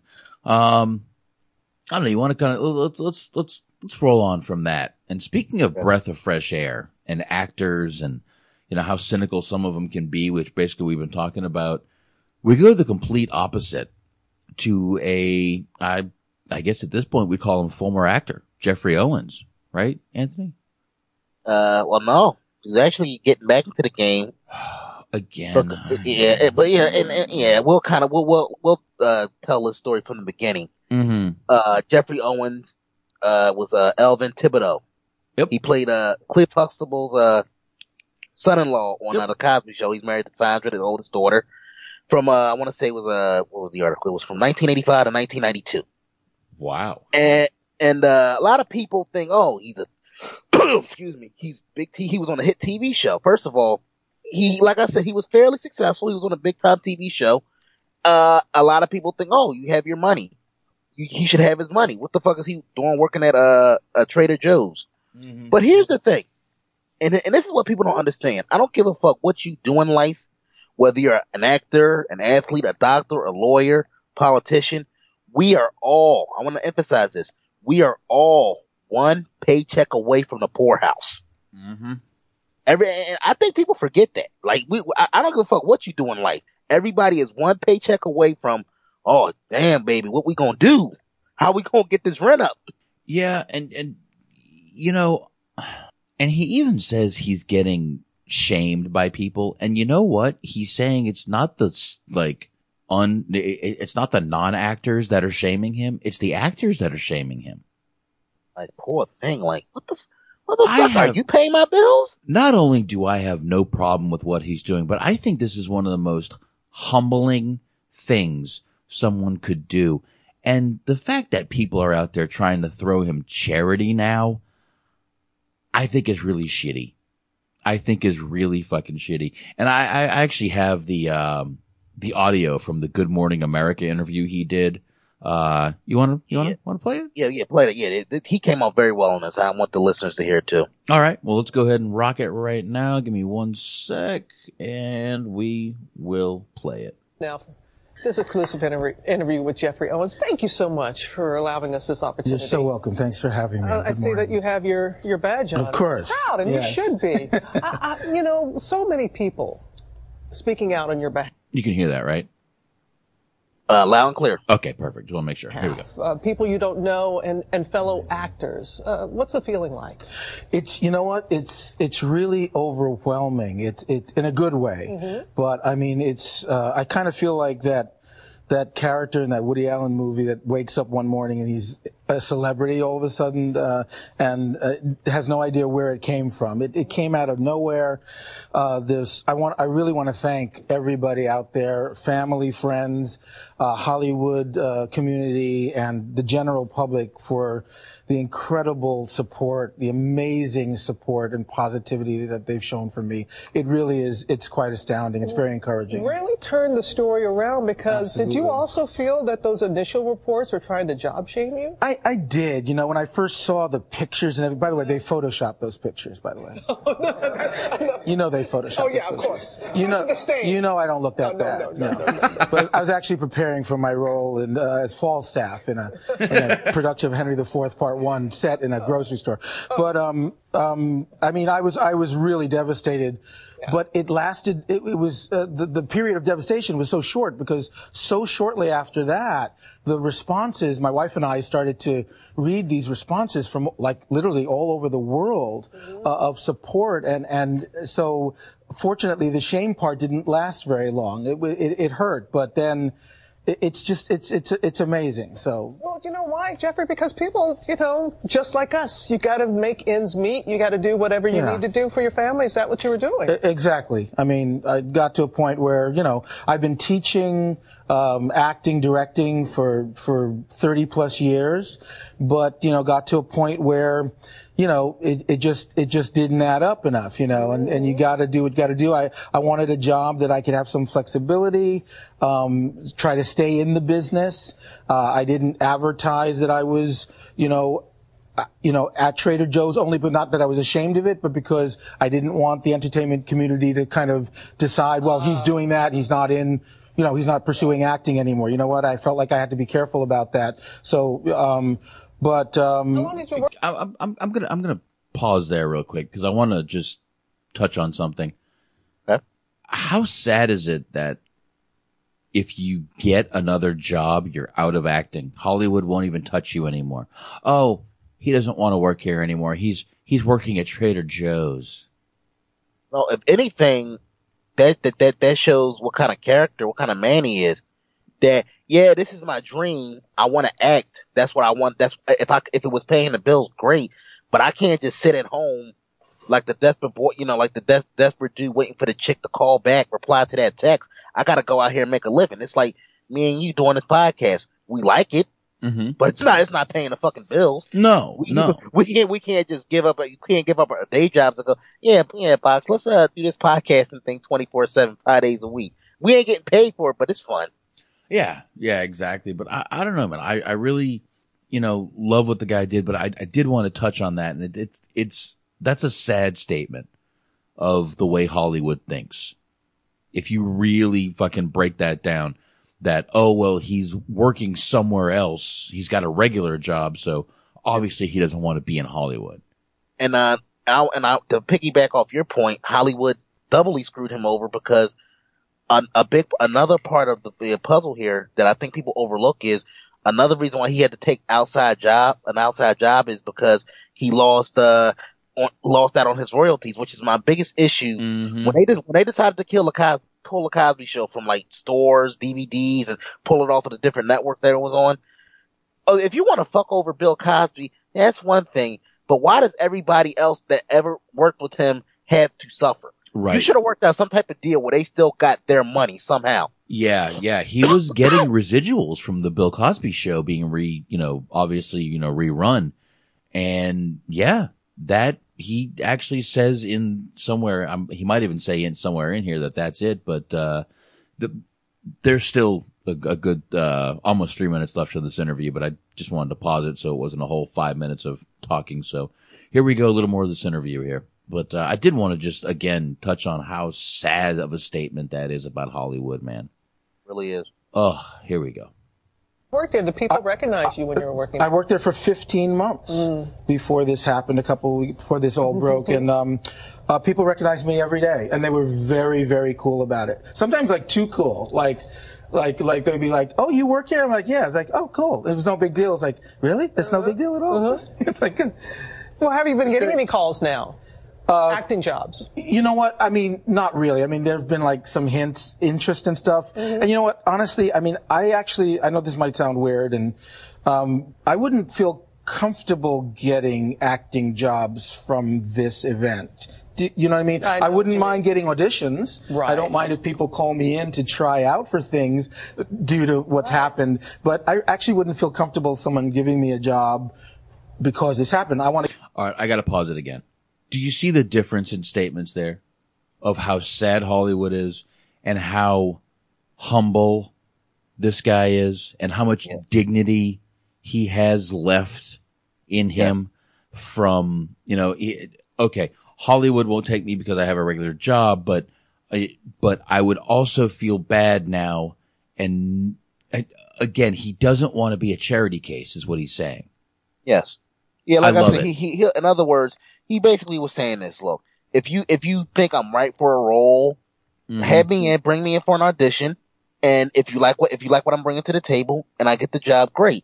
I got the job on my merit, but don't look at this situation and go, oh, let's give poor Geoffrey a handout. Let's give him a couple dollars, throw him a bone. I mean, like, no man or woman, where that has any type of pride or self-respect about themselves wants to be looked at as a charity case. Wants to be looked at as that sad sack, that sad dog. That every time they go out, they got to have people covering for them. No, fuck that. Yeah. This is such an incredible statement from this guy, dude. Just exactly what he said. You know, if I get auditions, great, but I don't want to get jobs because of it. In other words, don't feel bad for me. I don't want to be a charity case. Now, you mentioned last night again on the Patreon that Nicki Minaj was like giving this guy $25,000. Yeah, I'm actually pulling it up now, but I hope he throws that back in her face and says, "Fuck you, I don't need this money." I really do, man. This is not why he's doing this. It's not. Obviously, he said he worked there 15 months before this whole thing started. So over a year, he's been doing this. Do you really think he's doing this for notoriety? To try to fucking get people to give him money? Come on. Don't make this guy feel like some fucking charity case. That's not what he wants to be. The statement he just said clarified that he doesn't want to be a charity case. So, all right, let's finish it. We got another minute and some left. Here we go. I want to get a job because I'm the right person for that job. Yes, exactly. Right. So, like but there's all kinds of interest now because of this. So that's nice. You know, I mean, I feel like I'm more of a celebrity now than I've ever been. I'm more of a celebrity now than when I actually was a celebrity. That makes sense. Oh my goodness. And I also want to say this.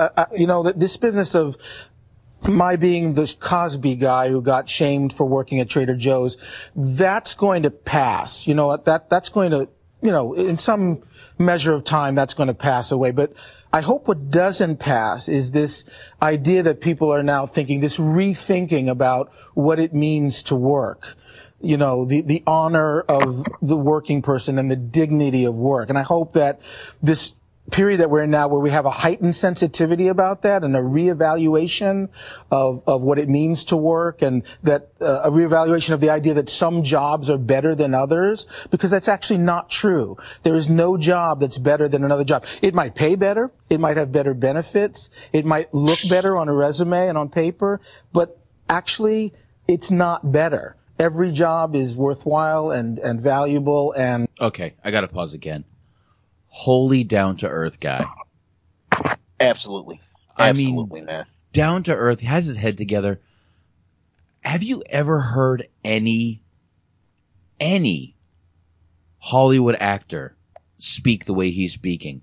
With just a humble person with pride in the fact that he's working at a grocery store? Yeah. Oh, and this is like, so refreshing, man. This is refreshing to hear from somebody. Yeah, and to put it in perspective, so the actor told CNN he took the position in part because, and this is a quote here, in the past 26 years, I have hardly ever had an acting job that lasted more than 10 weeks. I got to the point that I needed to take a job to pay my bills, to support my family. It was basically that. So, I mean, and the thing for this, I really respect the fact that he wore his badge on the, he's basically been like wearing the badge. It's like a show of solidarity that he's not putting out Trader Joe's. And believe it or not, Trader Joe's is honestly one of the better places you could work at. Everybody that works there has nothing but positive things to say about it. Yeah, it's actually a good place to fucking work. But I mean, you know, this kind of goes back to like when, you know, people found out Shane Douglas was working at Target. Yeah. And they shamed him for it. Oh, he's working at Target. What the fuck? Bro, you do what you have to do to support your fucking family. If you don't do that as a man, what kind of fucking guy are you? Yeah. Another guy, cause I think Shane Douglas was actually like a manager, so it wasn't like he was just like some schmuck at the academy, you know. I don't care either way. No, but another guy that got shamed, he's actually going through some tough times now, just incredible. I think at one point he was like a chef at an Olive Garden, and people were giving the poor guy grief online. I'm like, dude, he's paying he got a wife, he got kids, man. Like, these people clearly don't have any type of a relationship or type of no type of financial responsibilities to anybody or themselves. Yeah. When you got shit going on in your life, you do what you got to do. Yeah, this is where social media needs to fucking just chill the fuck out, dude. This is ridiculous, man. But it's so refreshing to hear a guy like this, you know, Geoffrey Owens, speak and say what he's saying right now. You know, and he's right. No job is better. They may pay better, they may look better on paper, but a job is a job. Supporting your family is supporting your family. No matter what you're doing, and I mean, you know, if you look at the picture they keep showing of him, it's him at a cash register. Yeah. You know, and another picture they show is him stocking shelves. So Trader Joe's is one of those places, obviously, you do a little bit of everything.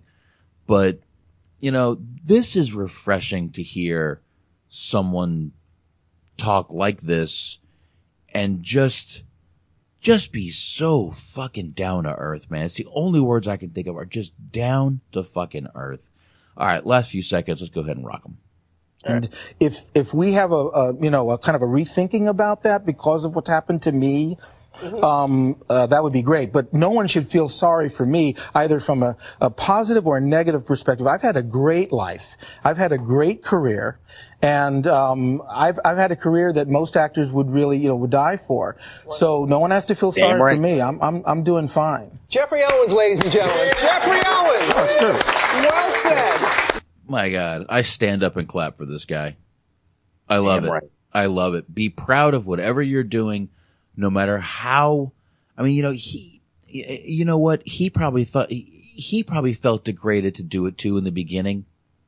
Yeah, maybe, I don't know, man. By the way he's talking, I don't know if he did. He just, by the way he's talking, you know what? I'm going to change my mind. I'm going to actually switch my answer completely. By the way he's talking, he fucking manned up and said, I have to take care of my family no matter what I have to do. Yeah. Yep. Exactly. I mean, yeah. And it's like, yeah, you brought up Shane Douglas. I brought up, Justin Credible. I think, at one point, Tony Schiavone, before he got back into the podcast, was working at a Starbucks. At the end of the day, man, look, whatever pays the bills, you take pride in what you do. I don't give a fuck if you clean up shit for a living. If you're doing it to the best of your ability to do what you got to do to take care of you and yours, I have nothing but respect for you. So anybody that's mocking them is a piece of shit in my book. I'm sorry. Yeah, I agree, man. Just, I mean, really, if you're mocking a guy for taking care of his family by doing whatever job he can find, you really need to fucking look in a mirror and take a look at yourself and see who are you? Yeah. You know? What are you doing? What are you doing to support your family? Yeah. Yeah. What are you doing? Yeah, or do you even have a fucking family? Yeah. Oh, to get some clarification, see if this changed your perspective, Box, on the Nicki Minaj deal. All right. So, basically, she had came out on Wednesday and said that she planned on donating $25,000 to the actor, and it is a quote from her. Some people are on the internet and seeking attention, and he's just the antithesis of that, Minaj said. So I felt like, oh my God, could you imagine? She says she knows what it feels like to have to work a job outside of the industry, and she had a message for Owens. Tell him that I'm going to have my team contact him because I hope he doesn't take it the wrong way. She said, I just want to help him in any way I can. CNN reached out to reps for Owens, but obviously they didn't get an answer back from him or his reps yet. Exactly. So what do you think about that? Like, it's still, I mean, it comes across as a publicity stunt, but it is. Otherwise, you wouldn't put it on social media. Cinema, yeah. Y'all both work in the same industry. I'm sure you can reach out to him privately, like, hey, you know, if you need some help, yeah. Also, reach out to his agent. Yeah, that's all you have to do. Without putting it on social. Look what kind of person I am. Come on, look at me. Look, I dude. It doesn't matter if you I don't care what you do. If you're there's tons of jobs out there that I don't want to do, that I look at people and I'm like, I'm better you than me.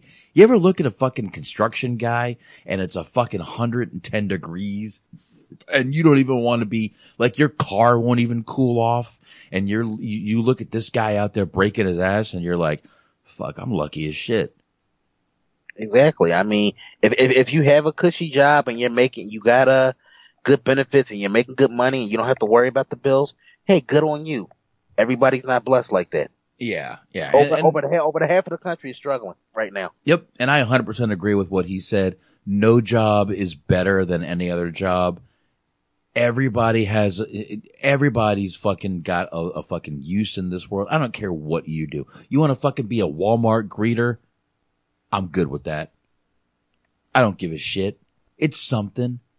You're getting paid. Good for you. I don't care what you want to do. You want to work at Target. You want to be a manager at Target. Good for you. I don't care. If you made millions at one point and now you're not, good for you. Yep. Good for you. Take care. The only thing you should worry about is taking care of your family. And obviously that's all he was thinking about. 100% stand up and cheer for this guy, man. Love it. Yep. Love it. Yeah. I don't know if you heard, Tyler Perry did reach out, offer him a role on his, OWN show. That's Oprah's network, The Have and the Have Nots. And, he did, accept the offer according to reps of his. He's going to be on some episodes. His role hasn't been released yet publicly, but you know, like I said, maybe that's still in the negotiation process. Maybe he wants to go in for an audition, but you know, that I don't have a problem with, because at least that's like giving somebody an opportunity. It's like Vince McMahon, I'm giving you an opportunity, and if it don't work out, hey, you know, sorry, best of luck to you. At least he's not just saying, hey, flat out saying, here's $25,000, here's $50,000. To your point, yeah, and another point that I want to make is, it really sucks how, you know, everyone wants to vilify Bill Cosby, but you see the effect of what happens when a show gets taken off. It's not just, you're not affecting one person. Yep. You're not affecting, you're affecting, and I am not 100%, I just want to clarify, I am not saying that, you know, those women should not have stepped up. If Bill Cosby is guilty, step up, do what you got to do. Absolutely, 100%. But, well, actually, he was actually convicted, right? So, yeah. Yeah, on the one charge. The other one's obviously. Yeah, so forget the if. Bill Cosby is guilty. Absolutely, you should step up. I have no problem with that. But look, you know, it's sad to see the, you know, fallout of who else gets hurt. There's a lot of little guys. Yeah. And you take a guy like Kevin Spacey, like I said, he was on that show House of Cards. I know it's continuing, but they probably not got the same ratings because they had to take out he was a heavy hitter on that show. He was the main character of that show. No show is better after the, you know, they replace a character. It's never better. It's always trouble. Yeah.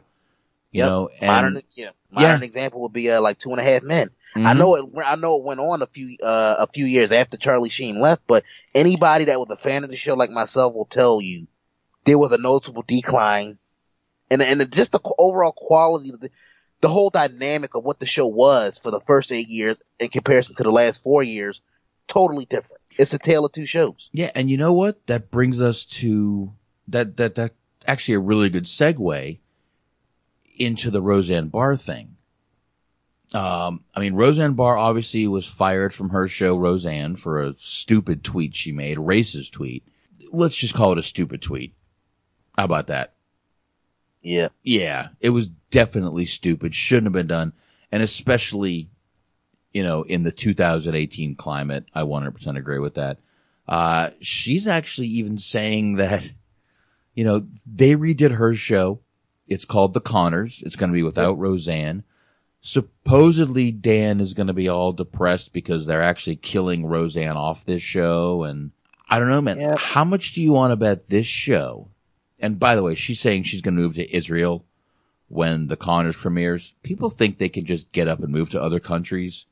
It's not that easy as a U.S. citizen. Yeah. Yeah. I'm still waiting for the people that, was going to move to Canada if Trump won the election. Yeah, actually, my friend Aliza, I've actually talked about Aliza before.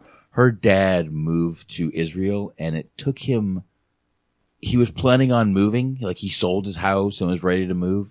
He had to live in an apartment for 3 years while he got everything straight to move. Oh, in the States still, obviously, not Israel. Right. He was he lived in – actually, he lived in South Florida. So he had to actually, you know, get things ready – get the right fucking visas and this and that. He had to fucking prepare to go over there. But, you know, she's saying she's going to go. But I mean, again, it's just, you know, they're going to bring the series back. I will almost guarantee you it doesn't get the same fucking ratings. It doesn't, man. And I look at it like this.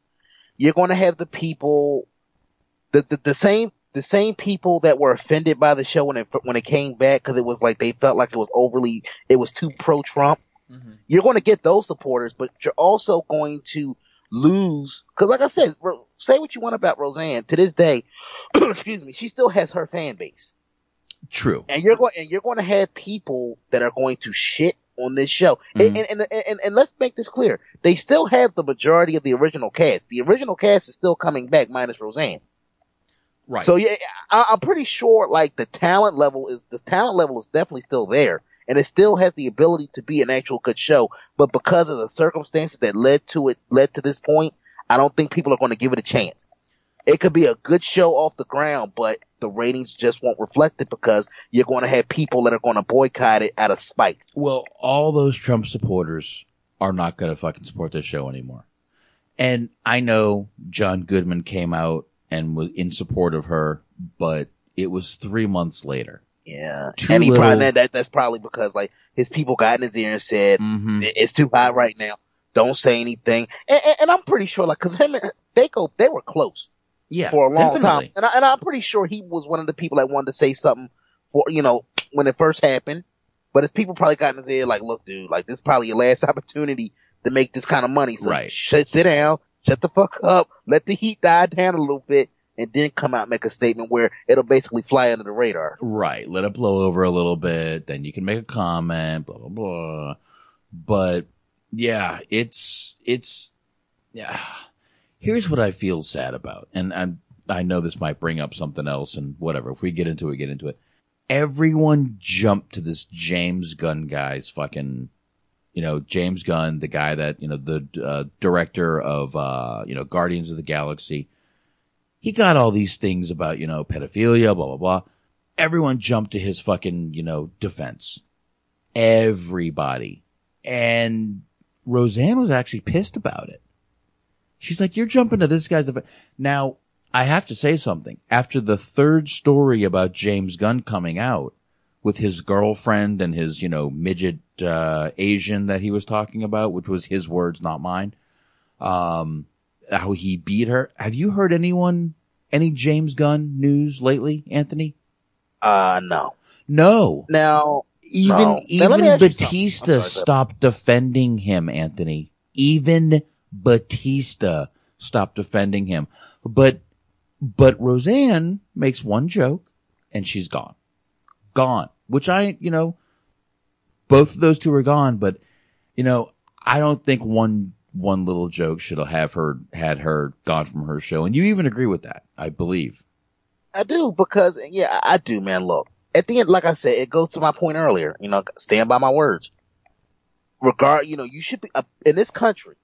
If we are to believe the First Amendment, you should be able to say what you want and be protected by it. At the end of the day, was what she said fucked up? Yes.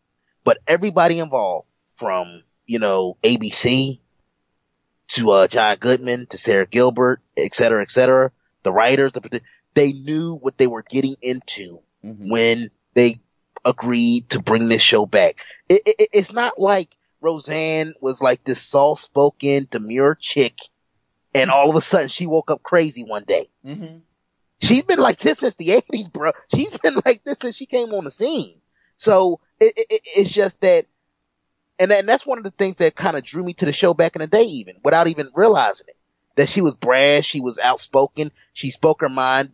Critics be damned, but in this climate, you can't be that outspoken. Because I guarantee you, if we were to go back, you know, 15, 20 years ago, I'm pretty sure we could sift out some things that she said that could have been construed as off color and that she would get a lot of heat for today. But back then, because people didn't have their panties in a bunch about every little fucked up thing somebody said, it just kind of flew under the radar. Oh, that's just Roseanne being Roseanne. Right.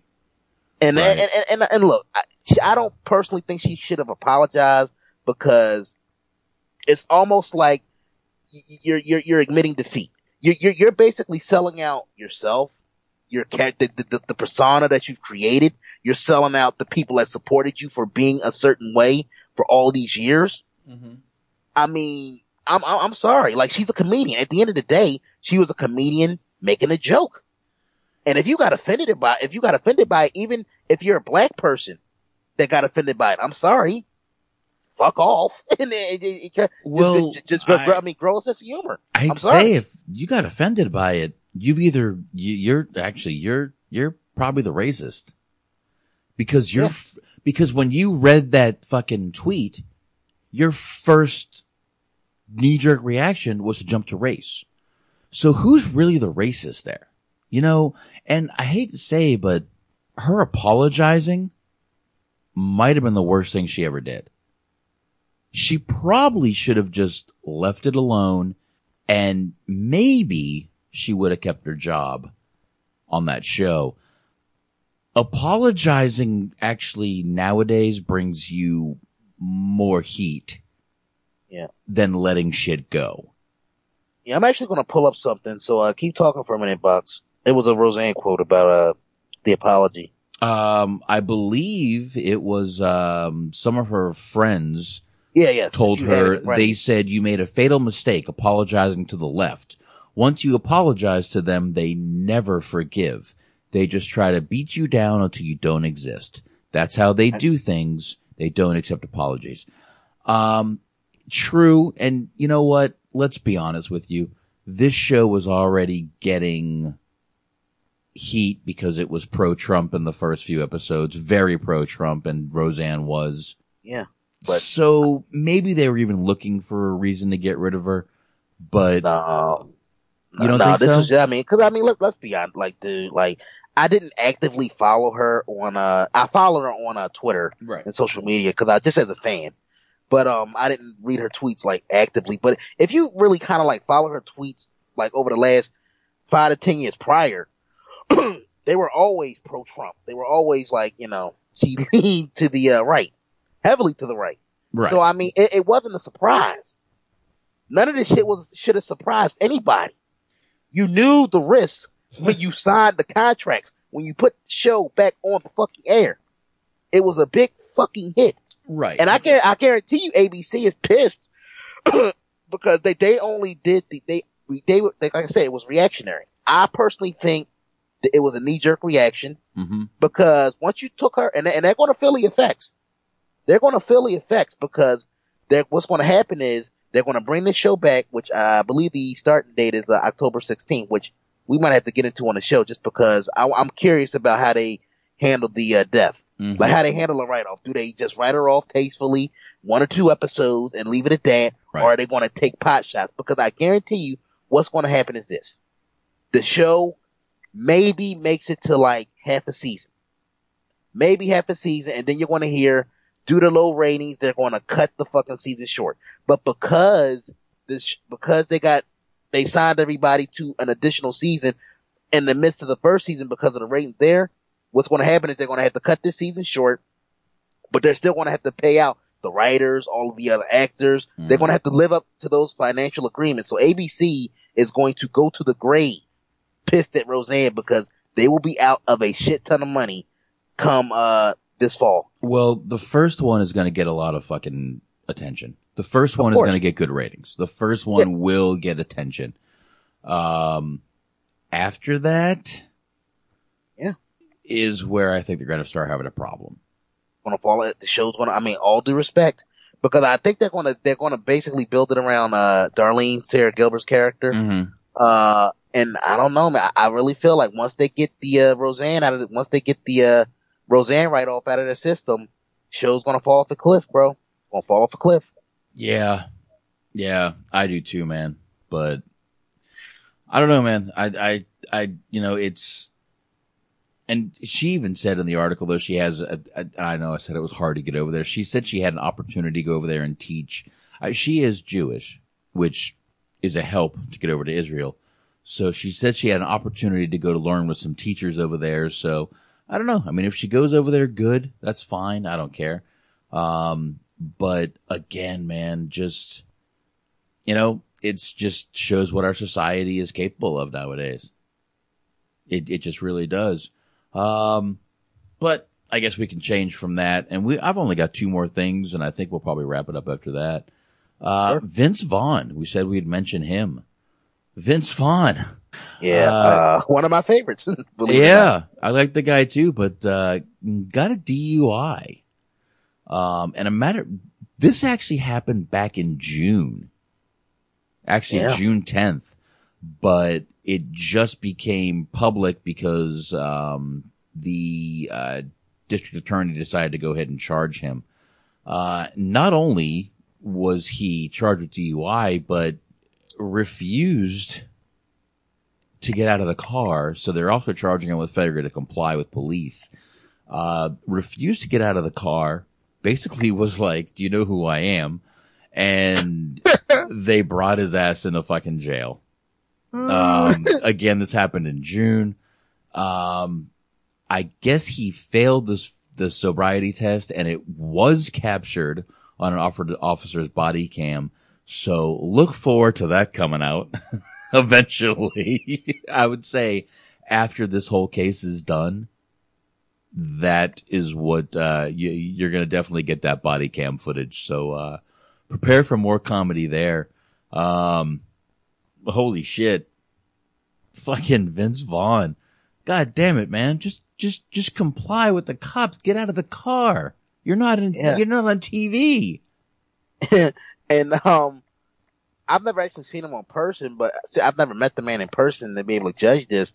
But just from like the movies I've seen him in, he looks like he's a pretty imposing dude. What would you guess? Maybe 6'7", 6'8"? He does look like he's a tall fucking guy. I'd be curious to see what height he is. He does look tall though when he's on camera. Yeah, and I could imagine a cop, like, you know, even if he doesn't have a weapon on him, getting out the car, you know. And he's drunk, he's belligerent. You know who I am? They might feel intimidated, might feel threatened. Yeah. And they actually have 3 charges on him, 3 misdemeanors. One is driving under the influence of an alcoholic beverage. Second, driving with a blood alcohol of 0.08 or higher. And the third one is refusing to comply with police. Jesus, man. I don't get what's wrong with these fucking actors, man. You know, they know they're in the limelight. They know if they fuck up, they're fucking going to be, you know, vilified by the press, this and that. Why would you drive home drunk? You know why? Because you got to get home? For the longest time. I don't know. Obviously, it's not like that now just because of the way social media is. But you got to remember, like, for the longest time, if you are a celebrity, especially if you are like an A-list, upper echelon type celebrity, you got away with a lot of shit. Yeah, you're right. And you know what, though? But now you got to realize something. Now you got these young kids that are now police, and they want that fucking notoriety. I was one that arrested fucking Vince Vaughn. And Yeah, you're not going to get away with shit as an actor as you did. Yeah, you look at Bill Cosby. You heard the rumors about Hugh Hefner supposedly covering up a lot of shit, and mm-hmm. it took a no-name comedian, Hannibal Buress, to blow the lid off of everything. Think about that for a minute. Yeah, I know he did that. I forgot that show. Was it not Community? What's the other one? 30 Rock. There I think go. He was a writer or something on that. But other than that, he really didn't. He didn't have any major accolades behind him. He was just, like I said, a working comedian. And it took a random off-color remark from him to blow the whole case, an over 10-year-old case, and bring Bill Cosby down. Think about that for a minute. Yeah, Bill Cosby was riding. He was riding on a cloud all them years, and a no-name dude brought him down, brought him to justice. Dude, do you know when these fucking body cams really started fucking over actors? You want to know when it started? When's it? Mel Gibson. Oh, yeah. When he went on his infamous anti-Semitic rant. When he went on to persecute my people. Oh, Lord. And you know what? I don't care. I don't care what he said. I'm still a Mel Gibson fan, dude. Yeah, fucking dude. I'm sorry. He can keep the Passion of the Christ, but Lethal Weapon, dude. Come on, man. Always a classic. You know the fucking Mad Max flicks. And he has a new movie coming out. He's got a new movie out now. He's in that's another action movie that's getting a lot of flack because they say it's a fucking, you know, misogynistic male fucking racist thing, and you know another movie getting flack. But Mel Gibson was the beginning of when body cams and, you know, cameras and social media started really putting actors in their place. You're not going to get away with being Mr. Famous anymore. Matter of fact, I believe the more famous you are, the more cops want to get you in trouble now. Because a lot of fucking Hollywood is anti-cop right now, which I don't want to get into that, but they are. We know they are. But yeah, I mean, Jesus Christ, you should not be doing this shit in 2018 with all the cameras around, the body cam footage. Yeah. Oh, you gotta wake up. Wake up in 2018, actors. Yeah. And honestly, I'm a Vince Vaughn fan, but honestly, if he had just took his lumps, took the ticket, paid the fine, he would have got a slap on the wrist. Paid a couple $100 bucks, you know, they probably would have had him, they probably would have locked him up for a night, a couple hours just to sleep it off. He would have paid a fine and the whole thing would have been over. Either way, it's going to get out to the media, but I think this looks worse than if he had just taken his fucking lumps. I agree with you. So let me ask you, do you think that, I mean, I think that article said he's like 48, which, damn, I didn't even, I mean, that's not old, but I didn't know he was that old. Yeah, I don't know. He always put, maybe because he always played like a young guy, like frat boy type roles. I never looked at him as being that old. Yeah, and by the way, this article came from CBS Dallas Fort Worth, so he got pulled. This happened somewhere around here because I got this from a local CBS article. Oh, so Vince Vaughn might be a neighbor. I believe he does live somewhere in the Dallas area. Honestly, a lot of people do. This is a pretty big... I mean, fucking Don Henley from the Eagles lives around here somewhere. So, do you think this will have any, like, long-term negative impacts on his career? Or do you think he can recover from this? I mean, his career isn't amazing. I mean, it hasn't been booming, but do you think that this is the type of thing that'll keep him out of work for any length of time? Probably not. I don't know. And by the way, one of his best movies is a very underrated movie called Palmetto. If you've never seen it, it's a very obscure movie. Check it out. I'll stand by Old School. You got Wedding Crashers, which we will get to. I know you haven't seen it, but I want to make you watch that soon. Dodgeball. Yep, and another one. That one. It was Rounders. That was an early one. Rounders. He was in Rounders. Was it Rounders? What was that? Or was it Made Men? Made Men. That was. I'm not. You know, I'm sorry. I'm thinking it had. I think it was called Swingers. Swingers. Okay, because Made. Yeah. That makes more sense. Yeah, Rounders was. Matt Damon and Ed Norton. Yeah. I'm sorry about that, guys. Poker fan. I'm a poker fan. I play poker. I'm a player. Yeah, but Vince Vaughn is one of those guys that he's very underrated in a lot of ways. Obviously, he's more known for his comedies, but he's pulled a dramatic role or two out of his ass, and it was pretty compelling. Yeah, I actually like Vince Vaughn too. I got no problem with the guy. He's a little one of those awkward actors, but I do like his kind of dry humor style. Yeah. So yeah, smart ass, and I like smart asses. Exactly. And I guess that'll take us into our last little topic, unless you got anything else. I've got Anthony. We've mentioned him on the show before. The Police Academy series. According to Steve Gutenberg, Officer Mahoney, there's another one coming up, which this would be what? Police Academy 7? Oh, I was about to say 27. It seems like there's been so many. I actually have them all, even Mission to Moscow. I'm a completist. I've got them all. I've got them all too. The first one was probably the first and second, but mainly the first is probably their most notable movie. I mean, what a great fucking comedy. And again, I don't think you could remake the original. Like, if the original one came out now, it would be, oh my God. It would be so watered down. It would be watered down, number one, and even the police would hate it. Yeah. Everybody would hate this one. The anti-police people would love it, but it would be a ridiculous, ridiculous thing of it now. I'm interested to see what they would do with a new one right now, a Police Academy. I don't know. I mean, 1994 was the last time one of these films came out. That's a long time ago, man. Yeah, but my whole thing is, like, a lot of the key people are no longer with us. Bubba Smith, George Gaines, and they were very instrumental in the in what made that original one especially so special, so great. Yeah, yeah. I mean, we still got Taggart, we still got Michael Winslow with us. Obviously, Steve Gutenberg. They could even bring back Bobcat, dude. Bobcat's still around. Bobcat Goldthwait, obviously, I'm talking about. Kim Cattrall, she's still around. Kim's still around, so they could still bring some people back.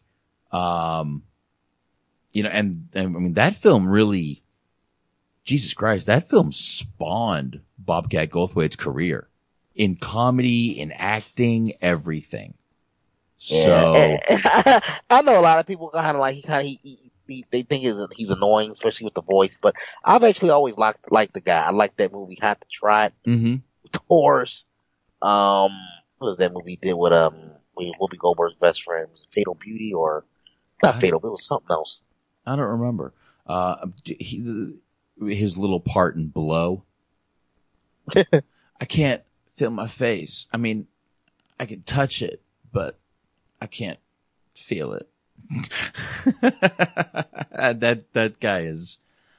I like Bobcat Goldthwait, and I remember back in the early 80s listening to an old Bobcat Goldthwait album and just laughing my ass off. And I listened to it until the cassette tape wore out. I listened to that album. I wish I could find it again. I probably could if I looked on YouTube. But yeah, I mean, that those Police Academy movies, I'd be very curious what they could definitely bring to the table now. You know, especially, again, like we've been talking about this whole fucking episode.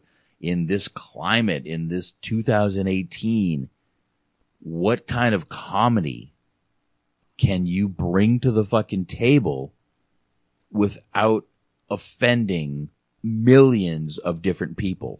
You know, it's definitely going to be tough. Oh, the movie I was thinking of, I don't know if you've ever seen it, Burglar. It's him and Whoopi Goldberg. Burglar. Okay, yeah, I have. I'm not the biggest Whoopi Goldberg fan. I don't know why. Not even the 80s?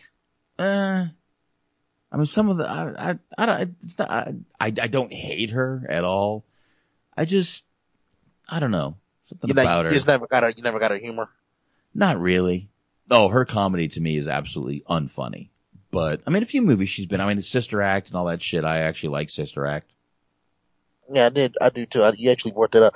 Now, let me ask you: were you a fan of the special she did with Robin Williams and Billy Crystal? No. Comic Relief. I was more of a fan of the other two than her. Again, her comedy to me was not funny. Billy Crystal, hilarious. Matter of fact, we brought up Soap a couple months ago. I believe it was when we were talking to Bobby again. We brought up that show a few times. You know, the show Soap and, you know, Billy Crystal, that was his start. And Robin Williams, I mean, those... Robin Williams, enough said. A different level than most other comedians. So, yeah, I liked both of them. Like I said, man, Whoopi Goldberg, her comedy never hit with me. Same with like a Rosie O'Donnell and Ellen DeGeneres. I don't find any of those three girls funny. I just don't. Box, look like you got a request in the chat from Russ. No, I'm not going to do. No, maybe. Who knows? I don't know. We'll see. Maybe I could just read something and see if people can just, you know, chill out with me. But yeah, I mean, I would definitely be curious to see what a Police Academy movie looked like in 2018. I think in my opinion, we're going to be awfully disappointed in what this movie brings to us. Yeah, we're gonna be expecting Police Academy 1, and we're gonna get Police Academy 5. So it's I mean, I hate to say it, man. It's just going. They're almost gonna make it almost like a slapstick. It's gonna be more along the lines of a Naked Gun type flick, where it's just like very slapstick driven. You're definitely not gonna have the ogling of women. You're not gonna have the Kim Cattrall. Well, hopefully not at this point because she's older. But you get my point. They're not going to have a random chick flashing her tits just because those days are over. Yeah. You're just not going to get that anymore. And if you do, people are going to bitch about it. Sexist. A woman can't show her breasts in a movie in 2018 anymore. It's offensive. Yeah. Oh, my God. Show me titty. I want to see titty. I like titty. I mean, you look at even a movie like Revenge of the Nerds. Mm-hmm. You know how bad that movie would get picked apart, especially towards the end. Where I forgot the dude's name. When he basically tricked the chick into sex. Oh, he manipulated her. Oh. He took advantage of her. Oh, that would be rape. Dude, that's no. That's rape nowadays. What he did when the nerdy guy tricked her into that. That's rape nowadays, dude. Oh yeah, that's a good one. We actually have to get to that on the show one day because I actually want to break that one down. I would love to. So many things in that movie that nowadays. Yeah, Russell, thank you. Titties' lives do matter. I 100% agree with you. Titties' lives matter. And even Smart, The Naked Gun.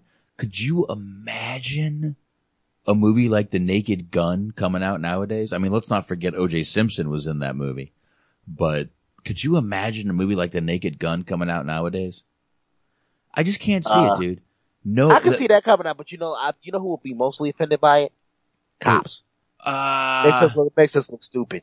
No, you know what? I think maybe not because, I mean, he was a detective, not an actual officer. So a little bit of a difference there. Police Academy, however, is about actual uniformed officers, and uniformed officers now are a little sensitive about what happens and what goes on and how they're portrayed in movies and everything, which, again, have a sense of humor. Yeah, we need to get back to it.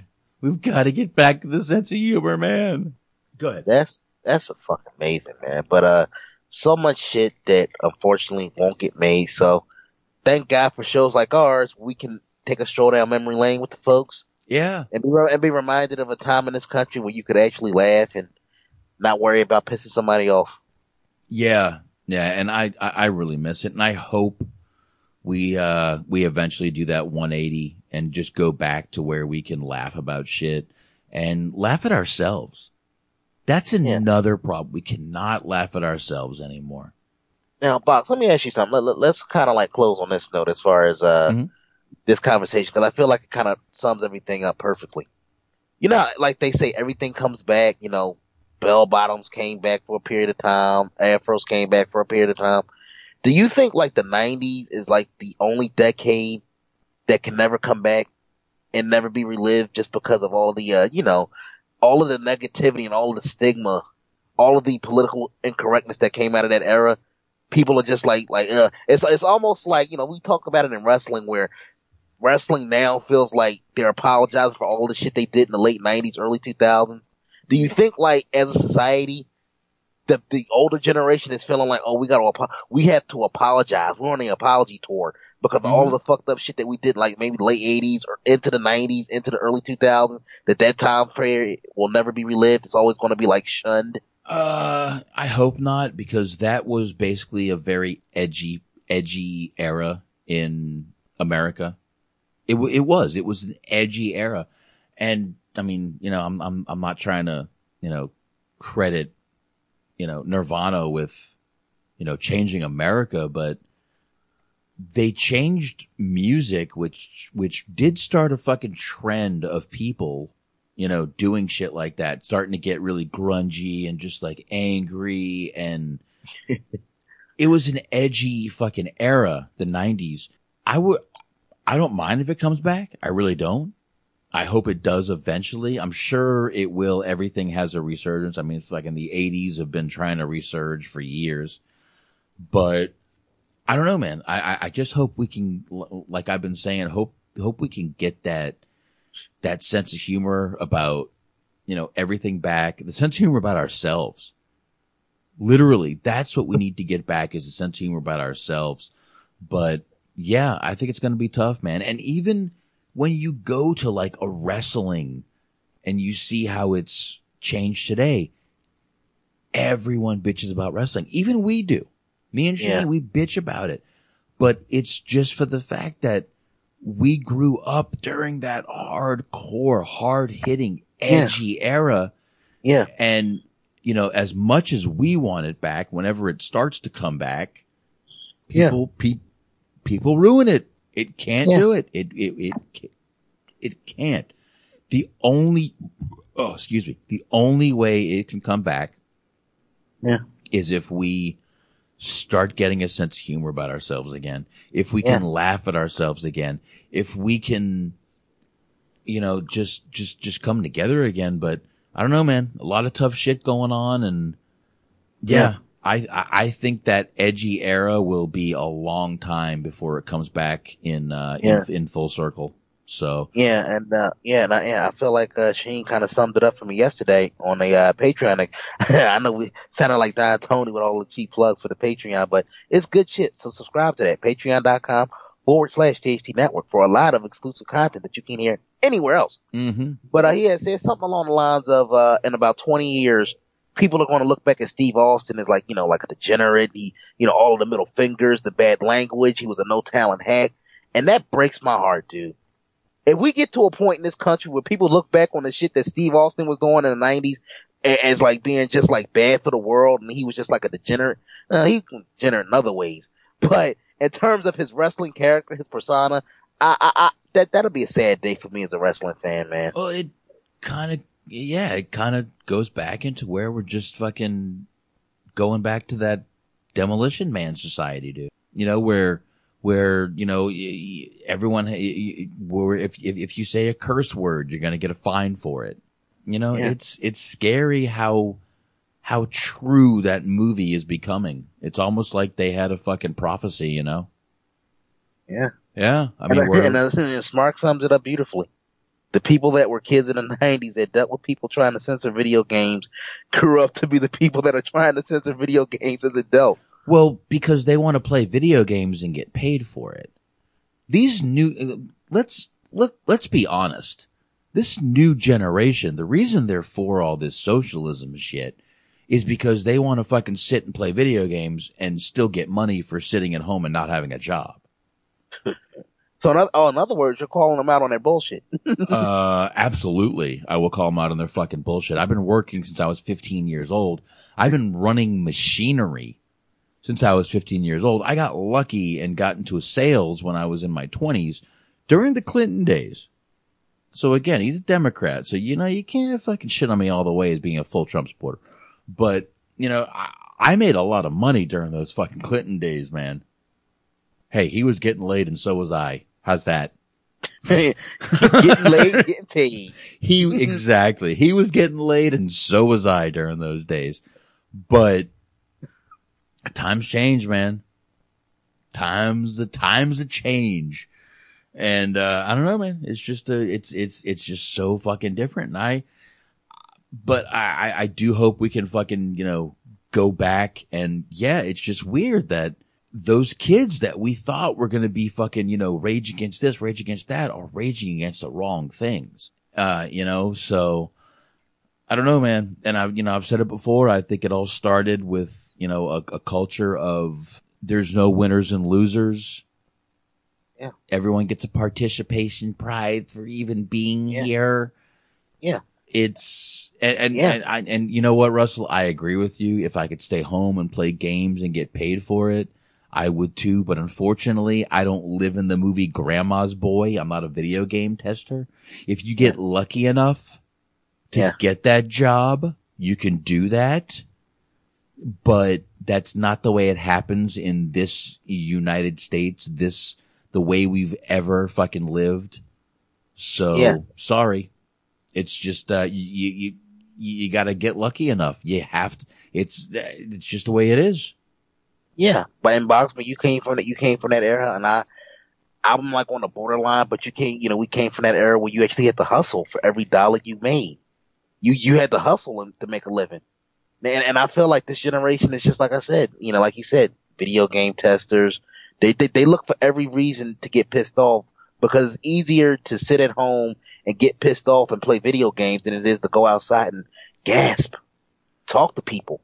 Because if you actually talk to the other side and you could come to a mutual understanding like an adult, and then you wouldn't be so pissed off. You'd be fine. You would find that both sides have their point, their positives, their negatives, and you could agree to disagree and go on about your fucking life.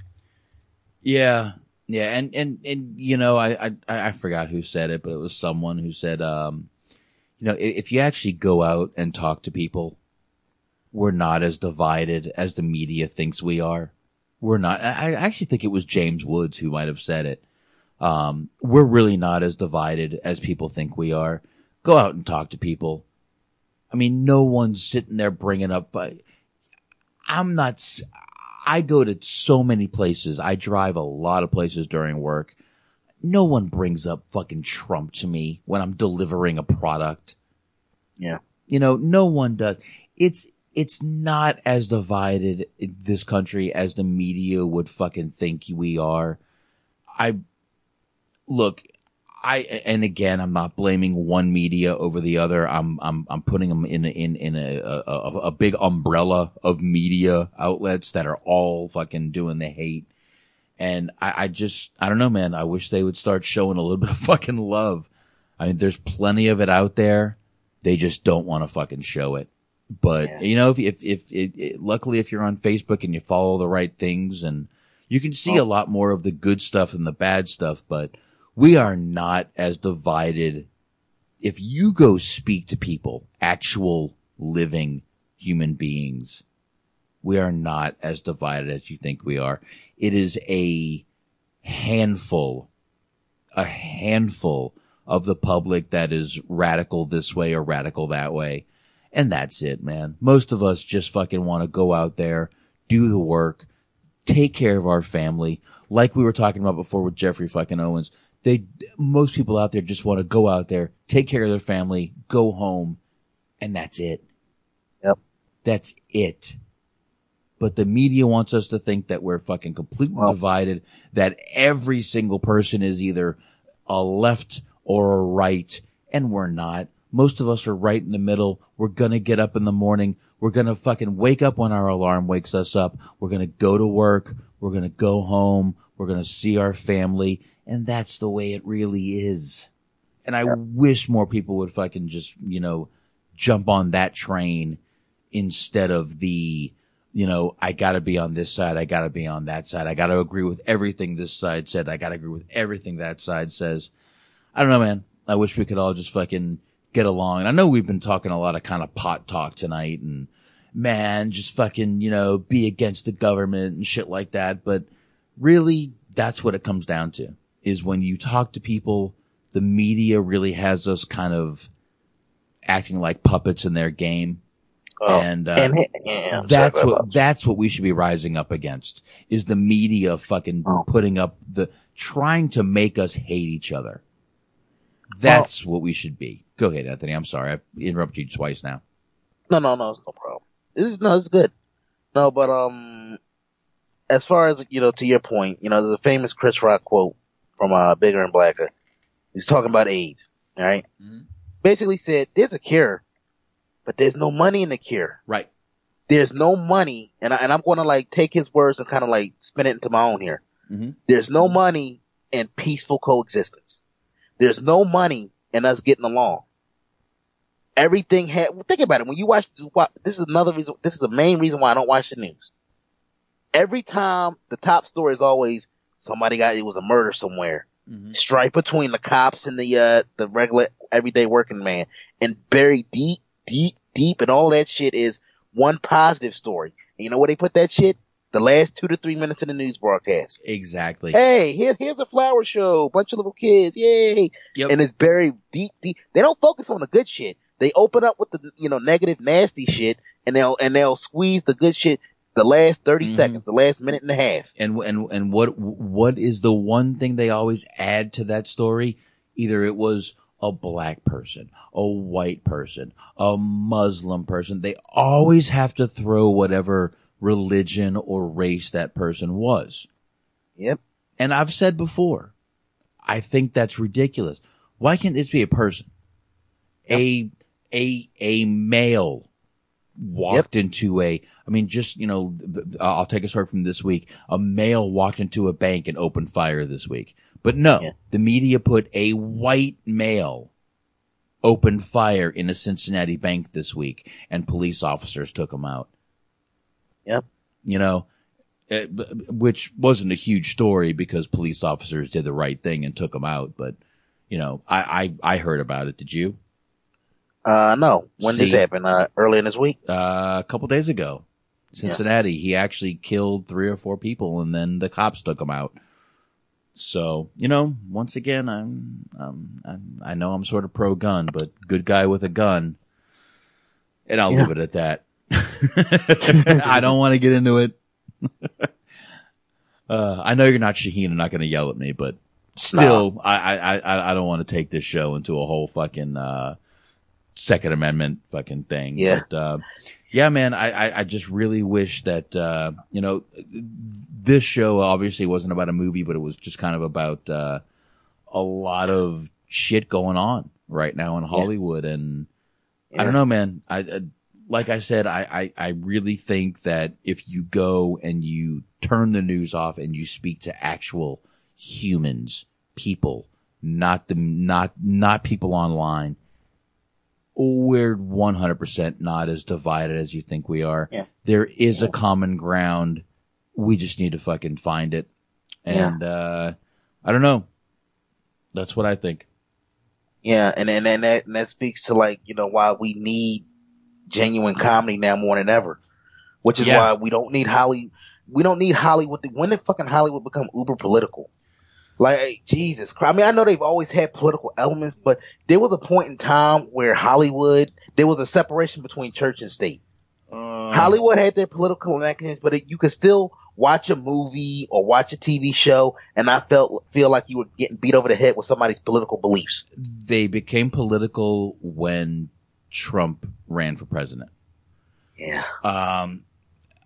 Again, I don't want to get into, one side or the other, but you're also, let's think about this. Hollywood is filled with people, millionaires. These people get paid multi-million dollars for the movies they do. And they're trying to tell you, who gets up at 6, 5, 6, 7 a.m. to go to your job and break your ass. And they're trying to tell you who to vote for. Can you see how out of touch that is? Yeah. All due respect, fuck Meryl Streep and her opinions. I don't need Meryl Streep or De Niro, even though I love them to death. Look, entertain me. That's all I ask. Yeah. I don't need fucking 45-minute speeches at the Academy Awards telling me that Trump's a piece of shit or you're pro-Trump. Come on, leave that shit to the White House. Yeah. Leave that shit to CNN and Fox. This goes for either side. either side. I really don't want to take a side in this, whether I'm pro-Trump or against Trump, but either side. Elvis back in the day, and even Dolly Parton today, said the same thing. I will not bash either side. I am an entertainer. Elvis back in the day said the same thing. I'm an entertainer. Politics is not where I belong. I don't belong commenting on that stuff. Granted, Elvis was sort of a country bumpkin and probably didn't want to say the wrong thing. But even Dolly Parton, in 2018, when they tried to get her to talk about Trump, just basically said, I entertain people. That's what I do. Yeah. Old school. Some people believe in old school ideals and old school ethics. You know, back in the day, like, we came up in that era where you didn't talk about politics. Mm-hmm. You didn't ask somebody who they were voting for. You didn't get into discussions about religion. Why? Because it led to bad feelings between people. It was almost taboo back then to ask people that. You didn't get into politics with people back in the day, dude. You just didn't. It just wasn't worth it. Nowadays, like I said, fucking media thinks everything's about politics. It's really not, but if you ask them, it is. Yep. But I don't know, man. I just remember, like I said, I mean, I remember those days where movie stars were just that. They were entertainers, and it didn't have. Now they're all either pro and 98% of them are, you know, anti-Trump because they want to keep their jobs. But then you got a guy like James Woods who isn't afraid to come out and say what he thinks. I'll say this: there's more actors that are that are just, you know, in the middle than there are, you know, one side or the other, who just want to fucking go to work and make sure they're, you know, they keep their jobs, which I respect more than people who choose one side or the other. Yeah. So, yeah, man, it's crazy though. But like I said, dude, Elvis had the right statement. I am an entertainer, and I should not be injecting my opinion on politics. Means nothing, and it shouldn't. And I'm going to defend Elvis on that. You called him a country bumpkin, but the way you just laid that out to me, he was the smartest guy in the room. He made the most sense. Yeah, and he was more, if you go back and look at Elvis, was more conservative. He was hugely pro-law enforcement. He was a honorary member of the FBI from Richard Nixon, who actually gave him the fucking FBI badge. So, you know, he would have been more on, you know, the right side than the left, but it didn't matter. Most of that stuff came out after he died, so no one knew his politics. You know what I mean? And I don't know. And like I said, even Dolly Parton this year basically, you know, kind of echoed Elvis's thing and said, I'm an entertainer. My political, you know, party has nothing to do with who I am. And I just wish people would fucking, you know, kind of go back to that. But, I think we've pretty much harped on that probably a lot, and probably to a fucking, people are probably getting sick of it by now. Yeah, so. Just common sense. Keep your political views to yourself, because you're going to end up alienating your fan base. Instead of having 100% of the fan base, you're going to have 50%, 40%, because you're alienating half of your fan base when you come out with stupid political opinions. Yeah, and I mean, now it's like, Jesus, in Hollywood, it's literally either hate Trump or you're not working. And it's sad. I mean, people again, it's kind of like, you know, that whole First Amendment thing is not really First Amendment. You don't really have the right to free speech. You have the right to free speech if it's what people want to hear. You know what I mean? Yeah. So I don't know, man. You want to you got anything else? You want to go ahead and wrap this motherfucker up? You can wrap it up. All right. Let's go ahead and wrap this motherfucker up. Appreciate everybody fucking joining us out there. Always. This definitely was a little different of a show. We didn't focus on a movie. Focused on what's going on in Hollywood. Some of the hypocrisies in Hollywood. And I really enjoyed this episode, Anthony. Appreciate it, man. Oh, yeah, me too, man. This is fun. A lot of fun. All right. Then we will see y'all in a couple of weeks. Thanks for joining us in the chat room. And that's it. Don't forget to join me and Shaheen on the Wednesday night, 9:30 p.m. Eastern Time, right here, mixer.com/THT podcast. If you've got a little extra, go ahead and check out the Patreon. We've mentioned it a bunch of times tonight. Patreon.com/THT network. And Anthony, Rain Man, go for it. Got the Rain Man of Pro Wrestling. We're now available on iTunes, Stitcher Radio, Google Play, wherever fine podcasts can be heard. We're working on getting a Mixlr, but just check those aforementioned sites that I named, and you'll be able to find our episodes when we upload them. For now, we're just doing a pre-record deal, but hopefully we'll be getting a Mixlr within the next couple weeks. Until then, check us out on the Facebook page. We've got our own page, facebook.com/Raymond Pro Wrestling. There you go. All right, Anthony, appreciate it. Everybody, we're out of here. There you go. Peace.